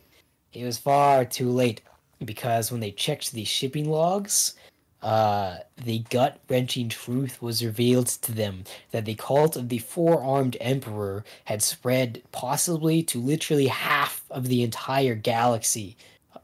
Wait, nice. Oof. Big is- oof. We've Yeah. got enough bolters for all of them. It's fine. I like the. I picture like that last transmission the guy sent, where it was like everything's fine. I, I like I, I picture the scene from Episode Four of Star Wars where Han Solo's like, "Everything's fine. You don't need to check on it. How are you?" How, how are you? I was imagining like a little at the end of like the, the message, just a little smiley face, just to be like, fine, smiley face. They're like, hmm, that seems a bit weird. But it's like your parents doing texting and the, the emoji's like not used at the appropriate time. So it's a bit off. And the receiving message goes, "Where's my kisses?" And you go, "Oh, come on, kiss, kiss, kiss." It's like, what's the one with like someone, it's like a screenshot of someone saying like, oh, like, Oh, you're, it's you're, like you're, someone, you're, someone, yeah, grandma, away and it's grandma. skull emoji. Yeah. Oh, man. Oh, man. Uh, but yes, this is the reality of the Star Children. They will win. The galaxy is theirs for the taking, and it is primed for their embrace. Soon they will come, and the false emperor will not save you, except the embrace of the true emperor, or be condemned to death. I know Marneus Calgar might have a few words to say. To be honest, Uh, Marneus Calgar can only fight so many gene stealers. we got plenty of other Astartes. Well, we'll that- that- I also that remind me earlier you were t- we were talking about the other races. Uh, there's also the the sected Kamara that knowingly infected themselves with gene stealers because Oh, they thought it'd be funny. they want to see what Oh happens. gosh. That Oh, they must be really bored. I mean, they are the damn, Dark Eldar. uh, so now we can go on to the different cults. Uh, Hal, do you have a Yes. favorite cult or two I, you want uh, talk about? I picked a favorite cult because there's quite a few, and uh, I picked one that's a little bit, a little bit of a different flavor, shall we say? So my favorite uh, Gene Stealer cult is Cult Tenebrous. So the kind of unique thing about them is that they were uh, essentially infested with someone else's influence, shall we say? So they were in a uh, bulk lander and it was swallowed by a warp storm and it kind of left them uh, essentially in the worst place the smelliest place uh, in the galaxy on the edge of the garden of nurgle. So so you can imagine i mean i don't know what the what's the city that everyone makes fun of in america colin? Like is it detroit, Detroit. i think it's like detroit but twice as bad as detroit. And uh, Detroit become Nurgle. I think I think that's a bit rude to, to Nurgle's garden. And uh, so essentially the gene stealer cult um uh so sorry eli but they they discovered a new way of thinking shall we say? They've uh they became enlightened to a new uh master and they were now infected by good old grandfather nurgle's plagues and they essentially have re-emerged back into real space and they are essentially a gene stealer cult that serve chaos. I think they're quite a nice like bit of spice, uh, bit of a different flavor. Are they the only one who does that? There's not like a Khorne one. I mean, that'd be kind of rubbish. They just run around smashing people with their claws, I suppose. But It might have happened in other Gene Stealer cults. I can't. It might be like a dread to minor think what one. the Slaanesh one would be doing. You could, you if you think of a gene stealer cult, that could be a thing. It, it probably is, honestly. Like, Slaanesh, Slaanesh's Gene Stealer kiss is a, is a lot less safer for work. Yikes. Uh, but uh, I'll hand it back to Eli because he's going to talk about some of the more popular, uh, the main cults that you can buy. Um, what was it? The little uh, transfer sheets. So a lot of these ones you can play in your actual games of uh, 40k. Yeah. So the main ones with rules in the codex. Uh, we, we went through a lot of names earlier. We'll go through them again, might as well. But we have the Cult of the Four Armed Emperor, originating from Ghosar Quintus, as we said. Their specialty is tunneling and surprise assault. I think I forgot to mention that earlier. In the planning of the cult, they spent a lot of time with their mining equipment and stuff making tunnels to just like their own. Un- it's an underway. It's like the Skaven underway that they basically make. Or So the they uh, can come out of anywhere. the Gene Stealer Great Escape. Everyone's seen that? yeah. Just Yeah. like them all standing in a tunnel doing their mining with their hard hats on, and then just being like, "Hmm, tunnel," and then that was just the inspiration, like just standing there for hours, and then it just clicked, and they were like, "Ah, perfect." uh, then we have the Hive Cult, who are just like military experts. They are all a bunch of warriors, and a lot of the Astra Militarum consists of their cult. They're pretty, pretty epic. Uh, we have the Twisted Helix, we're a bunch of mad scientists. Well, not sorry, not mad scientists, genius scientists who who have specialized in kind of genetic splicing, and they have these really they have a lot of aberrants, these gigantic, monstrous beings that have been blessed with incredible strength and a small mind. Let's say Imagine uh, what Fabius could do with some of them as samples. Probably quite a lot of like, yeah. Yeah, I don't know what Fabius. I don't They really know what Fabius would do with it. They wouldn't be his new men. They'd probably be like the uh, old, the very old, old, old men because we're not going backwards towards that. Oh man. Yeah, but they yeah the twisted helix basically blends human flesh with angel blood and void stuff and all this conglomeration of just wild, wild, crazy stuff. Uh, moving on though, but I guess we can say th- their specialties in melee. They get good rules for melee on the tabletop. I think they're like a fan favorite on the tabletop because you can bring pure strange gene stealers and they're really good. Uh, the hive cult doesn't have good rules, sadly, even though they're really cool. But anyways, um, the pauper princes are probably the most fanatical and religious of the cults. They will they have like living saints, just like the Imperium does, and the followers of the pauper princes will go to any lengths. Any cult will go to basically any length to protect their superiors, but the pauper princes will go to like new heights that you could not imagine, like droves and droves, just people running in front of their the truly blessed beings to you know protect them and serve them as they should um, we have the rusted claw who are survival specialists they have lots of biker gangs and uh, yeah that's pretty much it about them i don't remember there's much more there's not a lot of lore i should say unfortunately about the different cults um, it's not a lot of lore in the gene stealer cults in general this is we're basically covering like literally everything today um, but yeah, that's the Rusted Claw. They're cool. They're very tough. Then we have what else do we have here?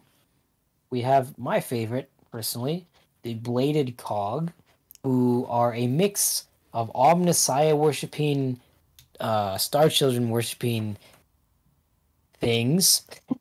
Uh, the cult is very analytical, and the initial day of ascension was undergone by a blessed uh, what's the word for them? Skitarii guy, Skitarii Alpha. So they they the regular cult has meticulous planning, but these guys are even bring it all the way further. It's great, like you know how tech adepts and those guys are. Yeah, they already have. They run the numbers. They crunch the numbers perfectly. And I'll give that to a gene stealer cult, and it's Yeah. like the perfect uprising. They It's, It's, It reminds me of like that thing where there was that chess grandmaster went up against a uh, computer and he lost. It's like that's them. They're the computer. yeah. They mesh their blessed flesh with machine flesh, the four armed Omnissiah, as he wills it. So there's lots of really scary things in the bladed cog. Just like animalistic, half living thing, half machine. It, like, like I mean, you can just imagine the like scariness of regular Admech in Warhammer and the grim darkness of that, and then just put Gene Stealers on top of that, and you get even better. Good old Warhammer stuff. It's actually pretty intimidating. I am what I'm picturing mm-hmm. in my mind. Yikes. yeah, and then those are the major cults, really. Then we have some minor cults. There's six of them that I have here for you all. We have the Inner Worm, who I believe their patriarch came from the inside of a void whale. So they're very like guts oriented. They're like guts and like I'm gonna make a particularly interesting entrance. Yeah. I feel like that's the beginning of a your mum joke there. like your mum is so big. She come from a void whale. Jeez. We have the Star Kindred, who believe I believe that um, when the angels come, the star will be revealed on their ever dark planet. We have the Blessed Wormlings, who to be like their ancestors, I guess we can say, they eat worms and they feed people to these big giant bugs, and then they eat the big bugs. it's really weird. Ew. the um, circle of genes. we have the cult Hydraic. I don't remember their thing really. I think they just spread everywhere because they're a Hydra. That makes sense to me. We have the Sons of Jormungandr. I said earlier. I like them a lot.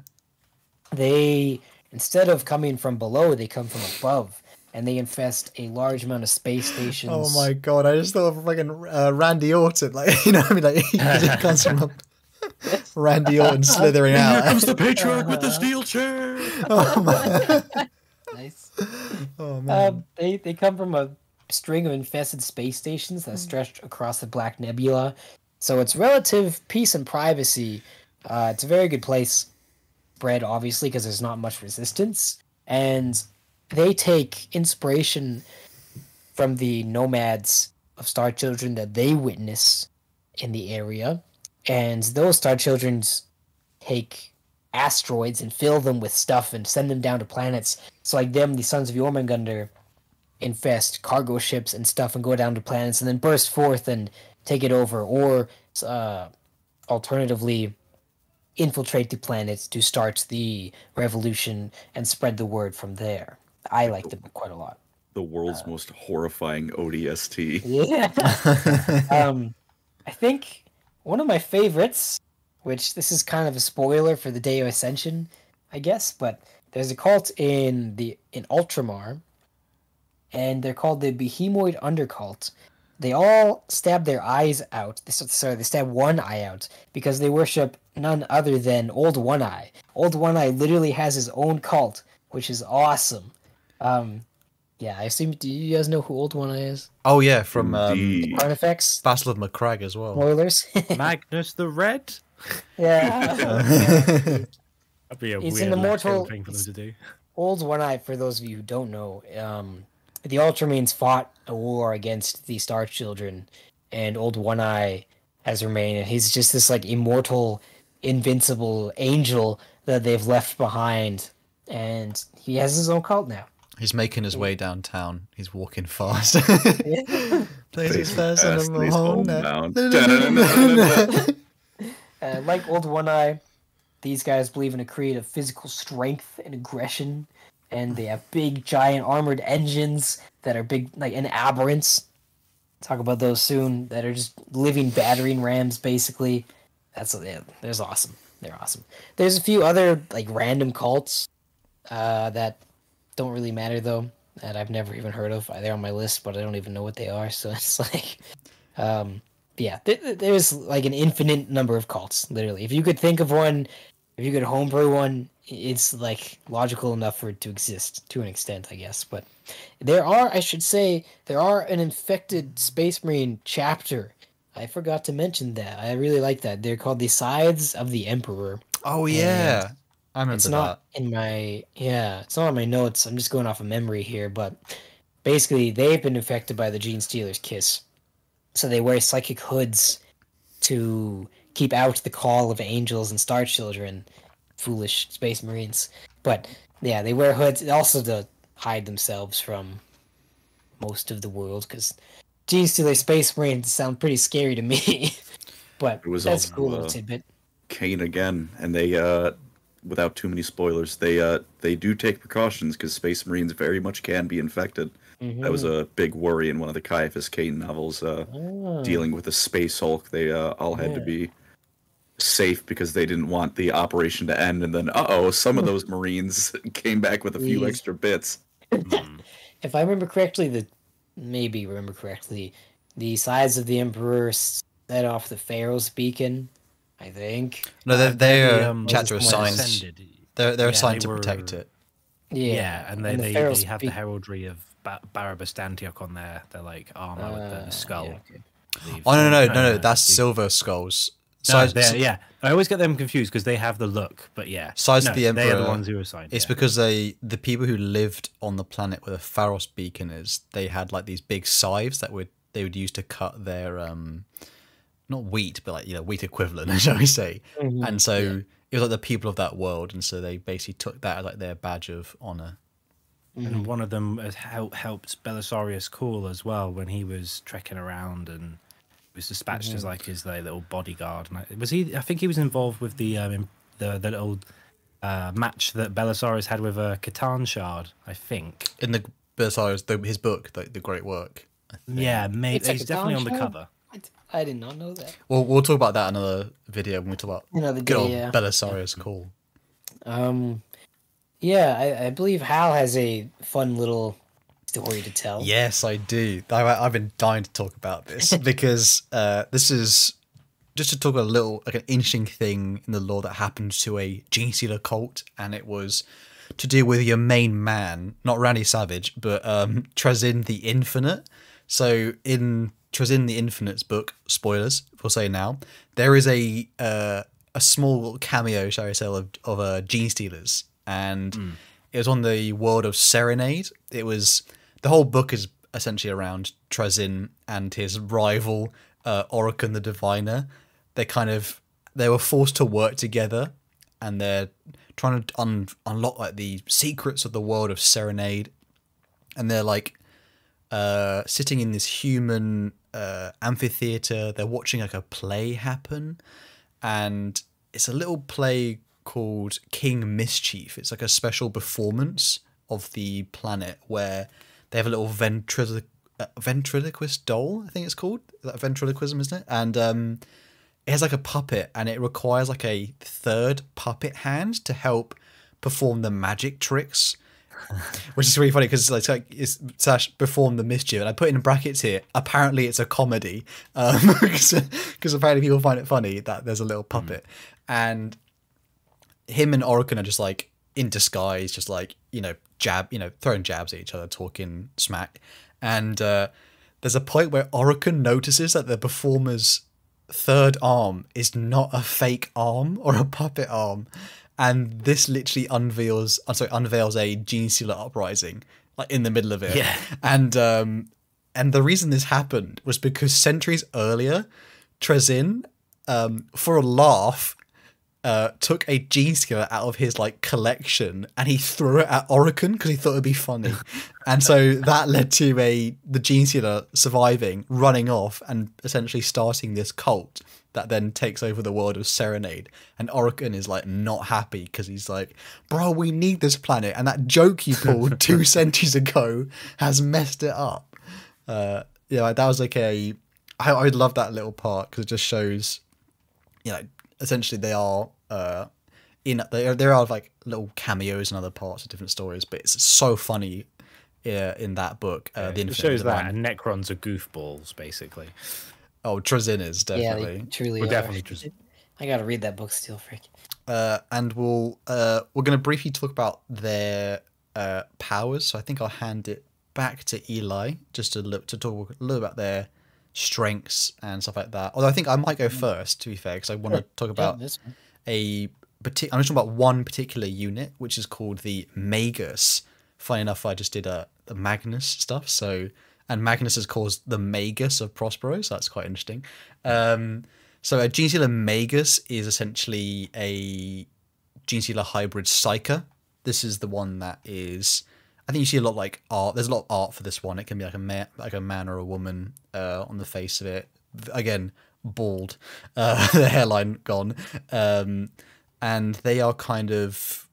Uh, they're often the face of the cults. So these would be the people who'd be like, oh, that you know that kind of semi-famous person. If you're a regular imperial citizen, you'd be like, I've heard of that person. That's the person who leads that like weird sect or something like that. And they have like a special role within the cult, so like they're ceremonial leaders, diplomats, things like that. But they also have their own like psychic abilities, which allow them to be even more effective at, I guess, manipulating people. So they have manipulation within the cult, but then they can also do it on other people as well. But they also act like a beacon to what's called the call in the warp. I think we mentioned that a little bit earlier too. And that's like a boost to that. A little funny part, I think, uh, I'm just remembering, is that other Maguses they actually compete with each other in terms of like who can be like the better Magus, which is quite funny. They're not like working together. Essentially, they're a little bit like Trazyn and uh, Orikan in a way because they're very much. Uh, I wouldn't say they're not independent. Thing they're not, they're not independent th- thought. Is that the way I say it? But um, but they're very much a uh, highly motivated agent of the cult, and they are deadly. They are pretty. I mean, you don't want to you don't want to face one in battle, pretty much. And uh, I think I'll hand it back to Eli to talk about some of the other uh, special members of this beautiful Star Children uh, Yes. race. I should say, uh, Mommy Magus wears literally wears high heels. So no, you. I did all that. You ruined it. Oh my lord. Uh, Oh. Uh, yeah, I'll talk about some cool units that the Gene Stealer called has. Um, also correlates to how freaking expensive they are on the tabletop. Ugh. But because there's a lot of unique units, unfortunately, depending on where you live, characters can be pretty expensive. A- anywho, the blessings of the four-armed emperor are many, and there are a large amount of unique forms which emerge from the breeding cycles, usually around the third and fourth generation, especially when the star children come near. They can kind of the disturbance in the warp and all the turbulence will make these wacky genomes start to sprout sprout forth from the brood. Uh, like I mentioned earlier, everyone's favorite basically is the Kelermorph, which let's can go into a little more detail. They are a three-armed gunslinging hero. Uh, they hail from the third generation of the local cults, and they are genetically designed. They're specifically designed to symbolize the glorious freedom-fighting cause of the Star Children. They wield three Liberator auto stubs and can fire them off like unlimitedly. Basically, they get to fire twice on the tabletop. It's fun. They're a one-man army with guns blazing away, and they weave through enemy lines with their enhanced reflexes and strengths. They're specifically made to exploit the human psyche, or I suppose whatever race of psyche they are going to be around. But as I kind of said earlier, they bring hope to the oppressed and adventure to the criminal, and something in the human brain just kind of like sparks when they see the Kelermorph. They are blessed with heightened senses, speed, and strengths, and at times before, the times shortly before Ascension, they are like they're literally just a folk hero, um, being a hero to the people, a defender to the weak, and a savior to the downtrodden. No governor or overseer is safe from these stealthy, skilled assassins, and the Kelermorph plays a key role in slaying the oppressors and figureheads of the world. And when the day of ascension comes, they stand with the armies, being a great inspiration to the masses as they cut down swaths of enemies with a hail of bullets. They can even be equipped with ammunition called Wormtooth rounds that can destroy heavily armored vehicles. Cool stuff. I get this is your favorite. I feel this might be. I think there. it's pro. I think it's probably my. It's like everyone's favorite. Um, I don't know what my favorite is. It's kind of hard to choose. There's so many. I do like the Cal- Kelermorph. I like the Sanctus a lot as well. Um, I like the Jackal Alphus because he rides motorcycle and looks cool. But um, I don't. There's so many cool ones. The the Nexos is really cool. Who I'll talk about next. He's literally the big brain of the cult. His head is gigantic. Literally. He is Oh, that's the Megamind. mo- the model where it's like their brain is swelling, isn't it? Yeah. yeah. Oh, that's oh, it's disgusting. hey, hey, hey, hey. Yeah, sorry, They- sorry, it's so many enlightening. names. They are blessed with beautiful, incredible uh, intelligence and a knack for strategy and pure memorization. They, if you if you have a photographic memory, take that and times it by literally a million, and it's these guys. Uh, their specific blessing and genome allows them to absorb thoughts uh, and images from individuals simply by touching them, if I remember correctly. And these thoughts are then stored and uh, I forgot. I don't know the word. Starts with a C. Whatever. They're stored. Categor- categorized?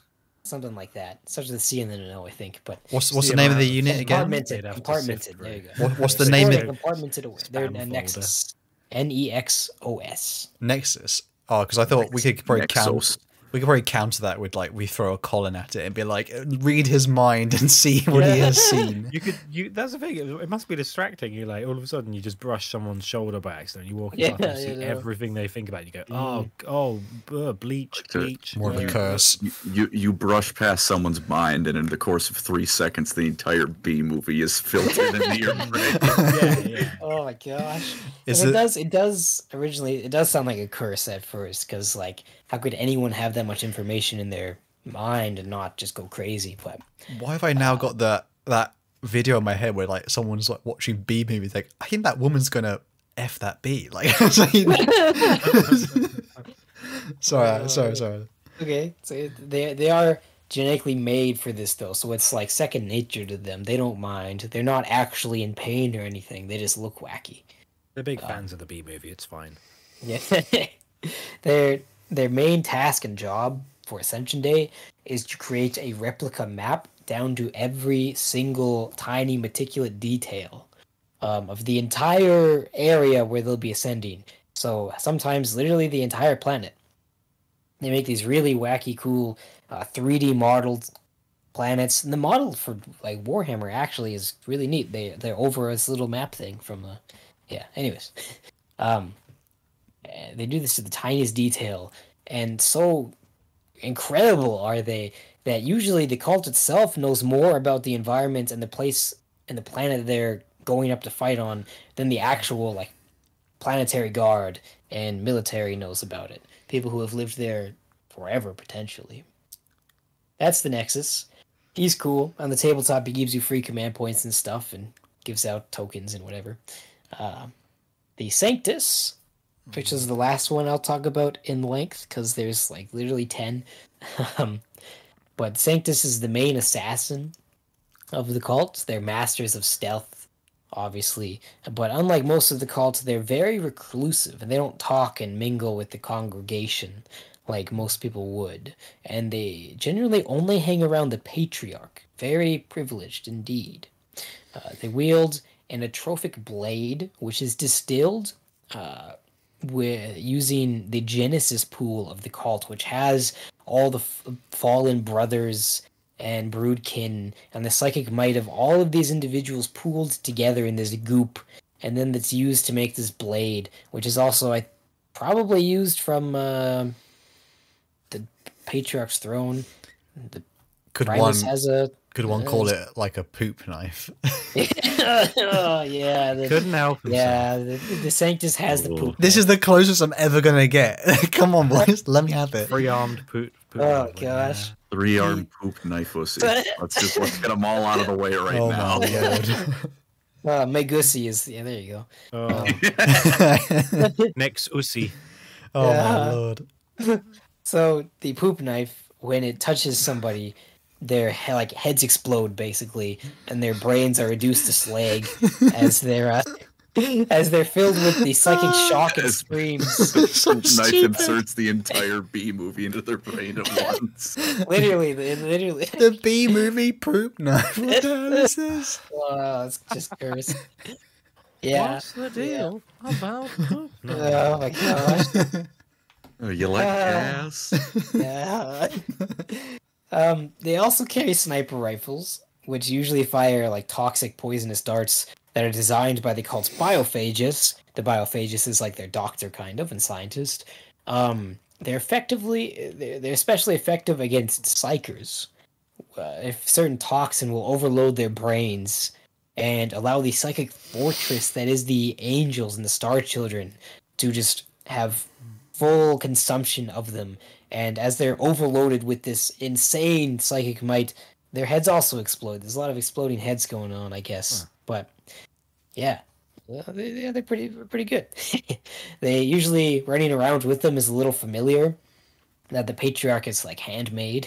And the patriarch can see you through the familiar and give extra orders to that. The patriarch will also psychically stamp an individual. Well, that's not the right way to describe it, I guess. Uh, and each individual has their own psychic scent, and the patriarch will give this to the next, sorry, the sanctus. And so, uh, like, they basically can't hide no matter where they go because it has their scent picked up on their trail. They wear these fancy three-eyed goggles as well that they usually make or steal that sees in whatever every vision. You know, they never miss that type of thing. On the tabletop, they actually literally never miss. Their attacks automatically hit. Pretty neat. Oh, that's pretty cool. Nice. Yeah. Um, yeah. Some honorable mentions, which are basically just all the other ones, are the Primus, who's a strong-backed military leader, the Biophagus, who's the genius scientist, doctor type, the Aberrants and Aberration. The Aberrants are basically purple three-armed Ogryns with big hammers, and the Aberration is slightly smarter. The Aberration model you might have seen, they have like two heads and they're splitting off from each other. It's pretty wacky. Um, the Clamavus is a propaganda slash truth machine who can upload basically like this wacky scream thing to the all the Vox networks and make people's ears bleed and brains melt and stuff. The Reductus he's Saboteur. The Alex Jones of uh, the, the world. uh, Turning the freaking frogs into. Purple Alex Jones would be funny. Um, the Reductus Saboteur is a cool one. They're a genetically designed domestic terrorist. That's fun. They're That's a hell of a sentence. There's a quote right there. they're, they're the demo man, but with three arms and also purple. They are masters at making bombs and blowing things up, and that's it basically. they can like squeeze through pipes and stuff though to get to the pristine location to blow it up. And they make the cults explosives, which kind of moves us into the technology section. After I say this one last one, which is the Jackal Alphus, who's a bike ganger, sniper guy. Um, so, moving on to the technology of the cult, what they use to fight with, which is also a reason why they're fighting with a disadvantage. They have to be very, very meticulous in their planning and have the perfect strategy. Because most of what the cult fights with are just repurposed civilian vehicles and handmade weapons. Something like the Hive cult is going to be better equipped, obviously, and take their Leman Russes and Basilisks and all the hijacked stuff if they get. And other cults might be lucky and have enough like sleeper agent types in the Astra Militarum, but usually it's just salvage technology, stuff they put together, like but literally buzz saws and mining equipment, which sounds funny at first, but when you think about it, in the 41st millennium, mining equipment is pretty efficient and is pretty dang good at cutting through the hardest materials that the galaxy has to offer. Buddy Uh, till the nine foot tall mutant Yeah. hits you in the brain with it. yeah, literally. So Uh. these these these buzzsaw looking things can uh, and power tools can like slice through power armor, and they they definitely get the job done. Before uh we go too on too far from the like the tabletop stuff, could I say two things about it really quick? Of course. Uh, one would be I uh, well I haven't looked too in depth on them yet. The Gene Stealer Combat Patrol box is actually one of the better ones for what you Oh, get. yeah, it's epic. Uh, got it. Yeah. So the only thing I could, that looks a bit redundant might be the Magus. Everything else you can more than certainly get use multiple copies of. oh yeah. So for repeat buys, it's definitely one of the better boxes. Hmm Uh, the other thing was I absolutely love that the aberrant, uh, the yeah, the aberrants hit do more damage than the custodes. And one of them is just wielding a. Oh, Ye- heresy. one of them is What is yield this? like he's just wielding a yield sign ripped out of the ground. So on the one hand, you have a perfectly crafted demigod of war, crafted to be God's personal bodyguard, and in the other corner, you have Steve from mining with a stop sign ripped out of the ground, and Oh, Steve man. hits harder. oh, I always This is a yeah. Oh, man. for the they're they're lots of fun. The I guess we could talk about the aberrants for a second. The aberrants aren't born as aberrants. They their origins are kind of debated actually by imperial scholars. Um, sometimes some might think that they just emerge because the angels are close. Uh, sometimes it's a biophagist tinkering with genetics, but basically, certain individuals of the cult will undergo this like this huge very painful transformation over the span of like a week or so, and they'll end up these gig yeah, like Colin said, gigantic nine feet tall purple beasts who are capable of tearing men in two like paper. Um, they're they're basically ogryns though. They can be entertained by a children's toy, uh, and just are just nice. but when the day of ascension comes and it's time to fight, they are not to be reckoned with for sure. Usually, a lot of times they're led by the biophagus, who helps in their ascension. Um, back to the technology. It's not a lot more to say. Like, it is really just basic stuff. Usually, uh, there's just enough of them to make it work. They have like handmade or homemade flamers, like little pistol flamers. Um, the most famous of their vehicles probably is the widespread, generally used mining vehicle which is the Goliath STC design. There's the Goliath truck, which they use as a transport, and then there's the Goliath rock grinder, which is made to grind, like I said, the galaxy's hardest materials down to dust. So it's very good for running into people and buzzsawing them into little mushy bits. the kit for the game is a freaking pain. It's literally a hundred pieces, and it's not even bigger than a Oh chimera. my lord. But yeah, that it, woe woe to you who buys the Gene Stealer cults kits. They are quite the pain to build, but they're cool and fun. If you're good at building it, it's pretty fun. But yeah, they're the perfect meat grinder. They were designed for extreme terrain uh, and hazardous places, so they're pretty tough. Don't you don't have to worry if they're only going 80 kilometers an hour at most, maybe like 60. I don't know. uh, they they still hit hard enough and can run through vehicles and stuff like that. Yeah. So, lastly, right before we get to the Day of Ascension, I can touch a tiny bit on how they worship. Uh, it's also not overly complicated. It's just a, it's a congregation of people. They're a very tight knit community. They help those in need in the community and pick them up. You know, they laugh when others laugh. They cry when others cry. That's from the Bible. Sorry. um, Did you just quote the They- Bible on a G I paraphrased. I very much paraphrased. I don't know if that's a lore crime or a, or something. What, what's a crime? Bible crime?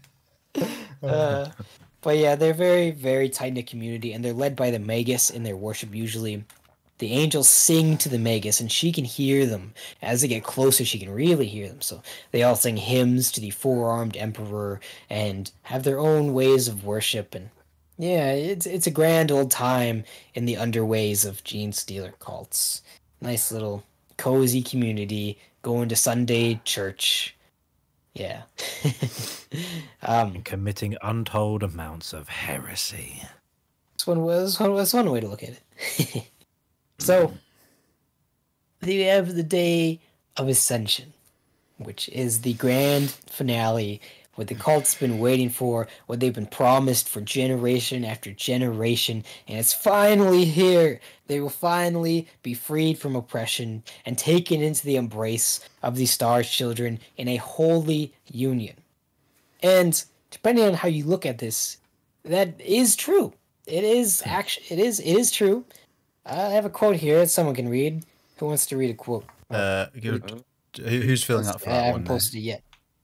I uh, I'll, I'll read a I'll read a quote if it's I- okay. Yeah, yeah. I legally put it in the regular chat instead is of the fancy chat, but Told her hoarsely. All right, I'll have to. I gotta get my voice nice and hoarse for this. It's a tech adaptive that makes it Gotcha. Uh, unfortunately, I can't speak like a speaking spell, so zero I, zero zero one zero. yeah, yeah. Uh, you're making. I'll do my best. You're making a mistake, he told her hoarsely. The things you want to call out to, they will consume you. They're not angels, they're monsters. Her face was beatifically calm when she answered him. What makes you think, she said, that they are two different things? Ugh. Yeah, she then proceeds to put the pistol to the tech adept's head and blow his brains out. It was awesome. That's major spoilers to the Day of Ascension. Uh, I guess you should have been expecting that though if you're watching this. The Day of Ascension is an awesome book. You should read it. What, can, can we say the fun word yet? Yeah, yeah, yeah, yeah. yeah. They Yeah. come. They Fun come. word. The Star Children, the gods, they have finally they have finally arrived, and it is the Tyranids, the great, Woo! vast, monstrous, Ooh. all-consuming xeno species The from vor- beyond our galaxy. The vor Yuck. fetishists. Yeah. I should have gotten a second quote though. The Sakiri, no, not Sakiri. What's her name? I don't know. The main character of this, she is not allowed to be part of Ascension. Sadly, she has to go on and spread the truth amongst the stars. So she leaves the planet as Ascension Day is coming, and she sees the Tyranid biofleet um, emerge above the planet and send spores down to the planet to reclaim their children. And to her, it is just as she imagined all the spines and teeth and tendrils. It's beautiful to her, and it's quite glorious. So not everyone. It's not bad for everyone.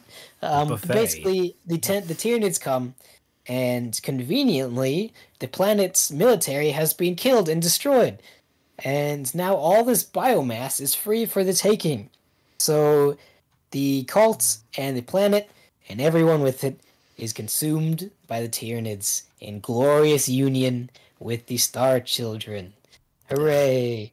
Ugh. This isn't to say, though, this isn't to say that cults always die when the Tyranids come. Usually, very general case is that they they would always eaten. die if they didn't have other options. Yeah. um, Nine out of Uh, ten but- times. yes, but one out of ten times they aren't. Well, I don't even know if one out of ten is the right. Probably like One out of a zero hundred. point maybe. One out one of out of ten. Yeah, there have been reports though of ships and other and cultists like leaving the planet with the Tyranids, which is Mm. crazy. Um, sometimes the cults will join the Imperial defenders and believe that they've made a mistake and help fight off the Tyranids. Usually, though, they'll just fight with the Tyranids to destroy the Imperials or whatever world they're on. Is that if the then- patriarch is killed because the signals, I'm not. I'm not Worse. probably. That probably helps. the, I know, the think call of the uh, Angels of Tyranids? Death series, and then yeah, they they do not look happy. And they're like, oh, no. you run away, and you're like, yeah, go and run back to your. I was, I was going to families. ask that 'cause I think sometimes, doesn't because obviously the Tyranid hive mind is sending out a signal the entire time, just being like, you know, obviously that's what's kind of the the patriarch is boosting that signal for the cult. Mhm. I think at sometimes it just goes, "Oh, I don't need to blast the uh, signal anymore, as like it's devouring, and then they go, oh no, like, that's when they actually some of them Yeah. realize like what's happened. Yes. Yeah, sometimes the cult believes that they've made a mistake. Sometimes they don't. In the Get end, what they deserve. in the end, they do truly become unified with the Tyranids, with the Star Children. They are biomass that is then used by the Tyranid fleet to create other organisms and Mm, return they're to their pilgrimage now. amongst the stars. And they Yeah. are freed from the shackles of slavery and oppression, and all the pain is taken away. That's one way of putting it, I suppose. Wow, that was Shout a, that was a lot of propaganda. I have to say. I have to say. Thank you, thank you. Eli. Propaganda. Propaganda is based. The faction you like the most is always in the right. That's right. That's freaking right. That's actually kind of true. The, the best factions are the one I like. yep. Yep. Thank, Uh, thank. Oh, so go say. Oh, you're good. You're good. You can keep going. I was gonna say, I just uh, saying the cults are awesome. That's Thank you so much, Eli. That was. Uh, I think we we got we are the experts on gene stealers now. We can actually. Boy, this, this is the that's first like time I basically can. everything. I actually feel like an expert now. I'm gonna go rob a Levi's store now. Did you, legal uh, this is a joke. Did you guys have any uh, Oh, any questions or comments? Do you have like a particular favorite, maybe unit, a favorite cult, or a favorite um, type of gene stealer. You know, the Ar- Senator Armstrong, Austin Power, Patrick, slash I uh, Modern Warfare I- 2 lobby, Elon Musk simp. You know what I mean? Like, I really like the idea of like like there was the what was its name again? The one that started worshiping Nurgle. Started with Oh. a T, I know. T- Cult Tenebris. Cult Tenebris. I like the idea of that happening with other like deities. Mm-hmm. And I, don't know, I like I this really funny image in my mind I have of them accidentally going full circle and a gene stealer cult starts worshiping the actual emperor like on accident. Like it'd be like, I don't know how The this two, happened. the two but- armed emperor. How holy is he? Two-armed emperor. Oh god. like accidentally it's just like it's some inquisitor goes like i feel like i should do something about this but i'm not going to Or, Yeah. or an inquisitor finds a way to like mess with their like signal and turns them Mhm. against them. Goes right, Mhm. use our emperors. Yeah, that'll work. That'll be yeah good.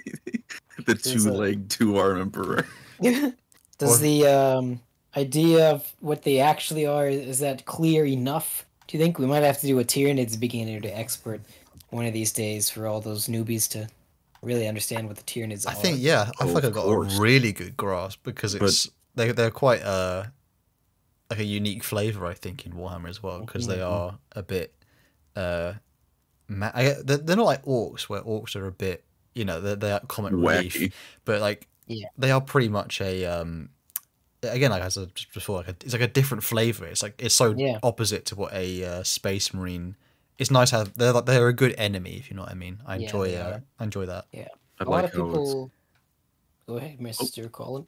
oh sorry uh i was just i like how they're like obviously gene stealers as a whole are a pretty big scale threat but like individual gene stealer cults they're really only a problem for the planet they're on and i like that it's smaller scale than abaddon rocking up to blow up a star system for the 10th Yeah. time Yeah, and I guess it it should also be said that like sometimes the Tyranids don't even show up. Like that's the thing. Sometimes they the day of ascension happens and they win, and then they just to like, They what just, do we like- do now It's just like a deadbeat dad. It's like this is my ball game. This is Uh, like you know when Black Friday like and then started out and it was a big thing and then now Black Friday and then, like you know the people in the videos like people opening stores and like no one's rushing in because they already know that they've already hiked up the price Yeah. before. And then just Amazon or Cyber Monday buying. yeah. Buy the yeah, they- saddest. Nope. the uh the cults like the, you know a lot of people don't like the faction because they think oh like all my cool characters just die in the end i mean like yeah but they do Sad. but so does everyone everyone like- dies eventually right like Yeah. these aren't immortal beings like the eldar or space marines and the tau characters only live because they get put to sleep uh, Yeah, every get- time they come out and like that's not gonna or stop spi- Shadow spicy poop eventually. knives. yeah yeah Let's take life. poop Knife. uh, also, guys like the Sons of Jormungandr, they don't even live on planets; they live in space. Uh, a lot of cults will spread to the stars in general. Like I said, from the Day of Ascension, the girl leaves uh, with the Skitarii Alpha to go spread to other places. So it's not always the end for everyone in the cult. I But think yeah. it, it helps them like with the tabletop aspects of Warhammer. Because like with like with the immortality thing, like you know, Roboute Guilliman, like the Primarchs aren't gonna age to death. Yeah, But in the context of a war game, there's nothing stopping him from a, some random Tau railgunner tabling him, Yeah, turn one of really. them mad. and then narratively, that would be the fate of the Primarch of the Imperium. Some some guy in a railgun, t- a hundred feet away, blew his head off. Versus, you know, with the Uh, Gene Stealers, it lends to them being a war game faction in a way because. Yeah, their end result is they join the Star Gods. They get eaten by Tyranids, but Yep. you know, it makes them I don't know, more war gamey in a way. yeah. I have to say, uh, thank you so much, Eli, because you did a, a lot of research there. We appreciate that a lot. That was uh, we, we are experts, hundred percent. I feel like at the end of that. And uh, if if you were listening uh, along with us, uh, enjoying this, please uh, like, uh, subscribe. Uh, it helps uh, help us, please. it's like a bacon, isn't it? Uh, helps support the cult of the two armed emperor. So they can't- Uh, he has two arms and three legs. there, are, there are eight arms. We do have eight arms in total. Yeah, you know, that's a multiple of four. Okay. We're the eight. We're the eight-armed emperor. Eight armed emperor. And um, uh, tune in next time for our next episode. We'll be doing returning a little bit to Horus Harrisley, Horus Harrisley, Horus Heresy uh, era slash uh, 30k. We'll be talking about the the Giga Chads themselves, the Primarchs. Um, Yeah. Little dabble into like all of them. He likes robot girly man. Um, uh, oh, don't forget to if you made it this far, uh, thank you. Uh, firstly, and also uh, the question we did at the beginning, where what's your hot take on your least favorite Primarch? Hashtag hot take uh, for your comment there, and uh, we'll see you all next time. Thank you so much for listening and watching. Have a good one, everyone. Very well. Blessings of Bye-bye. the four-armed emperor upon you. Horned rat. I love you all.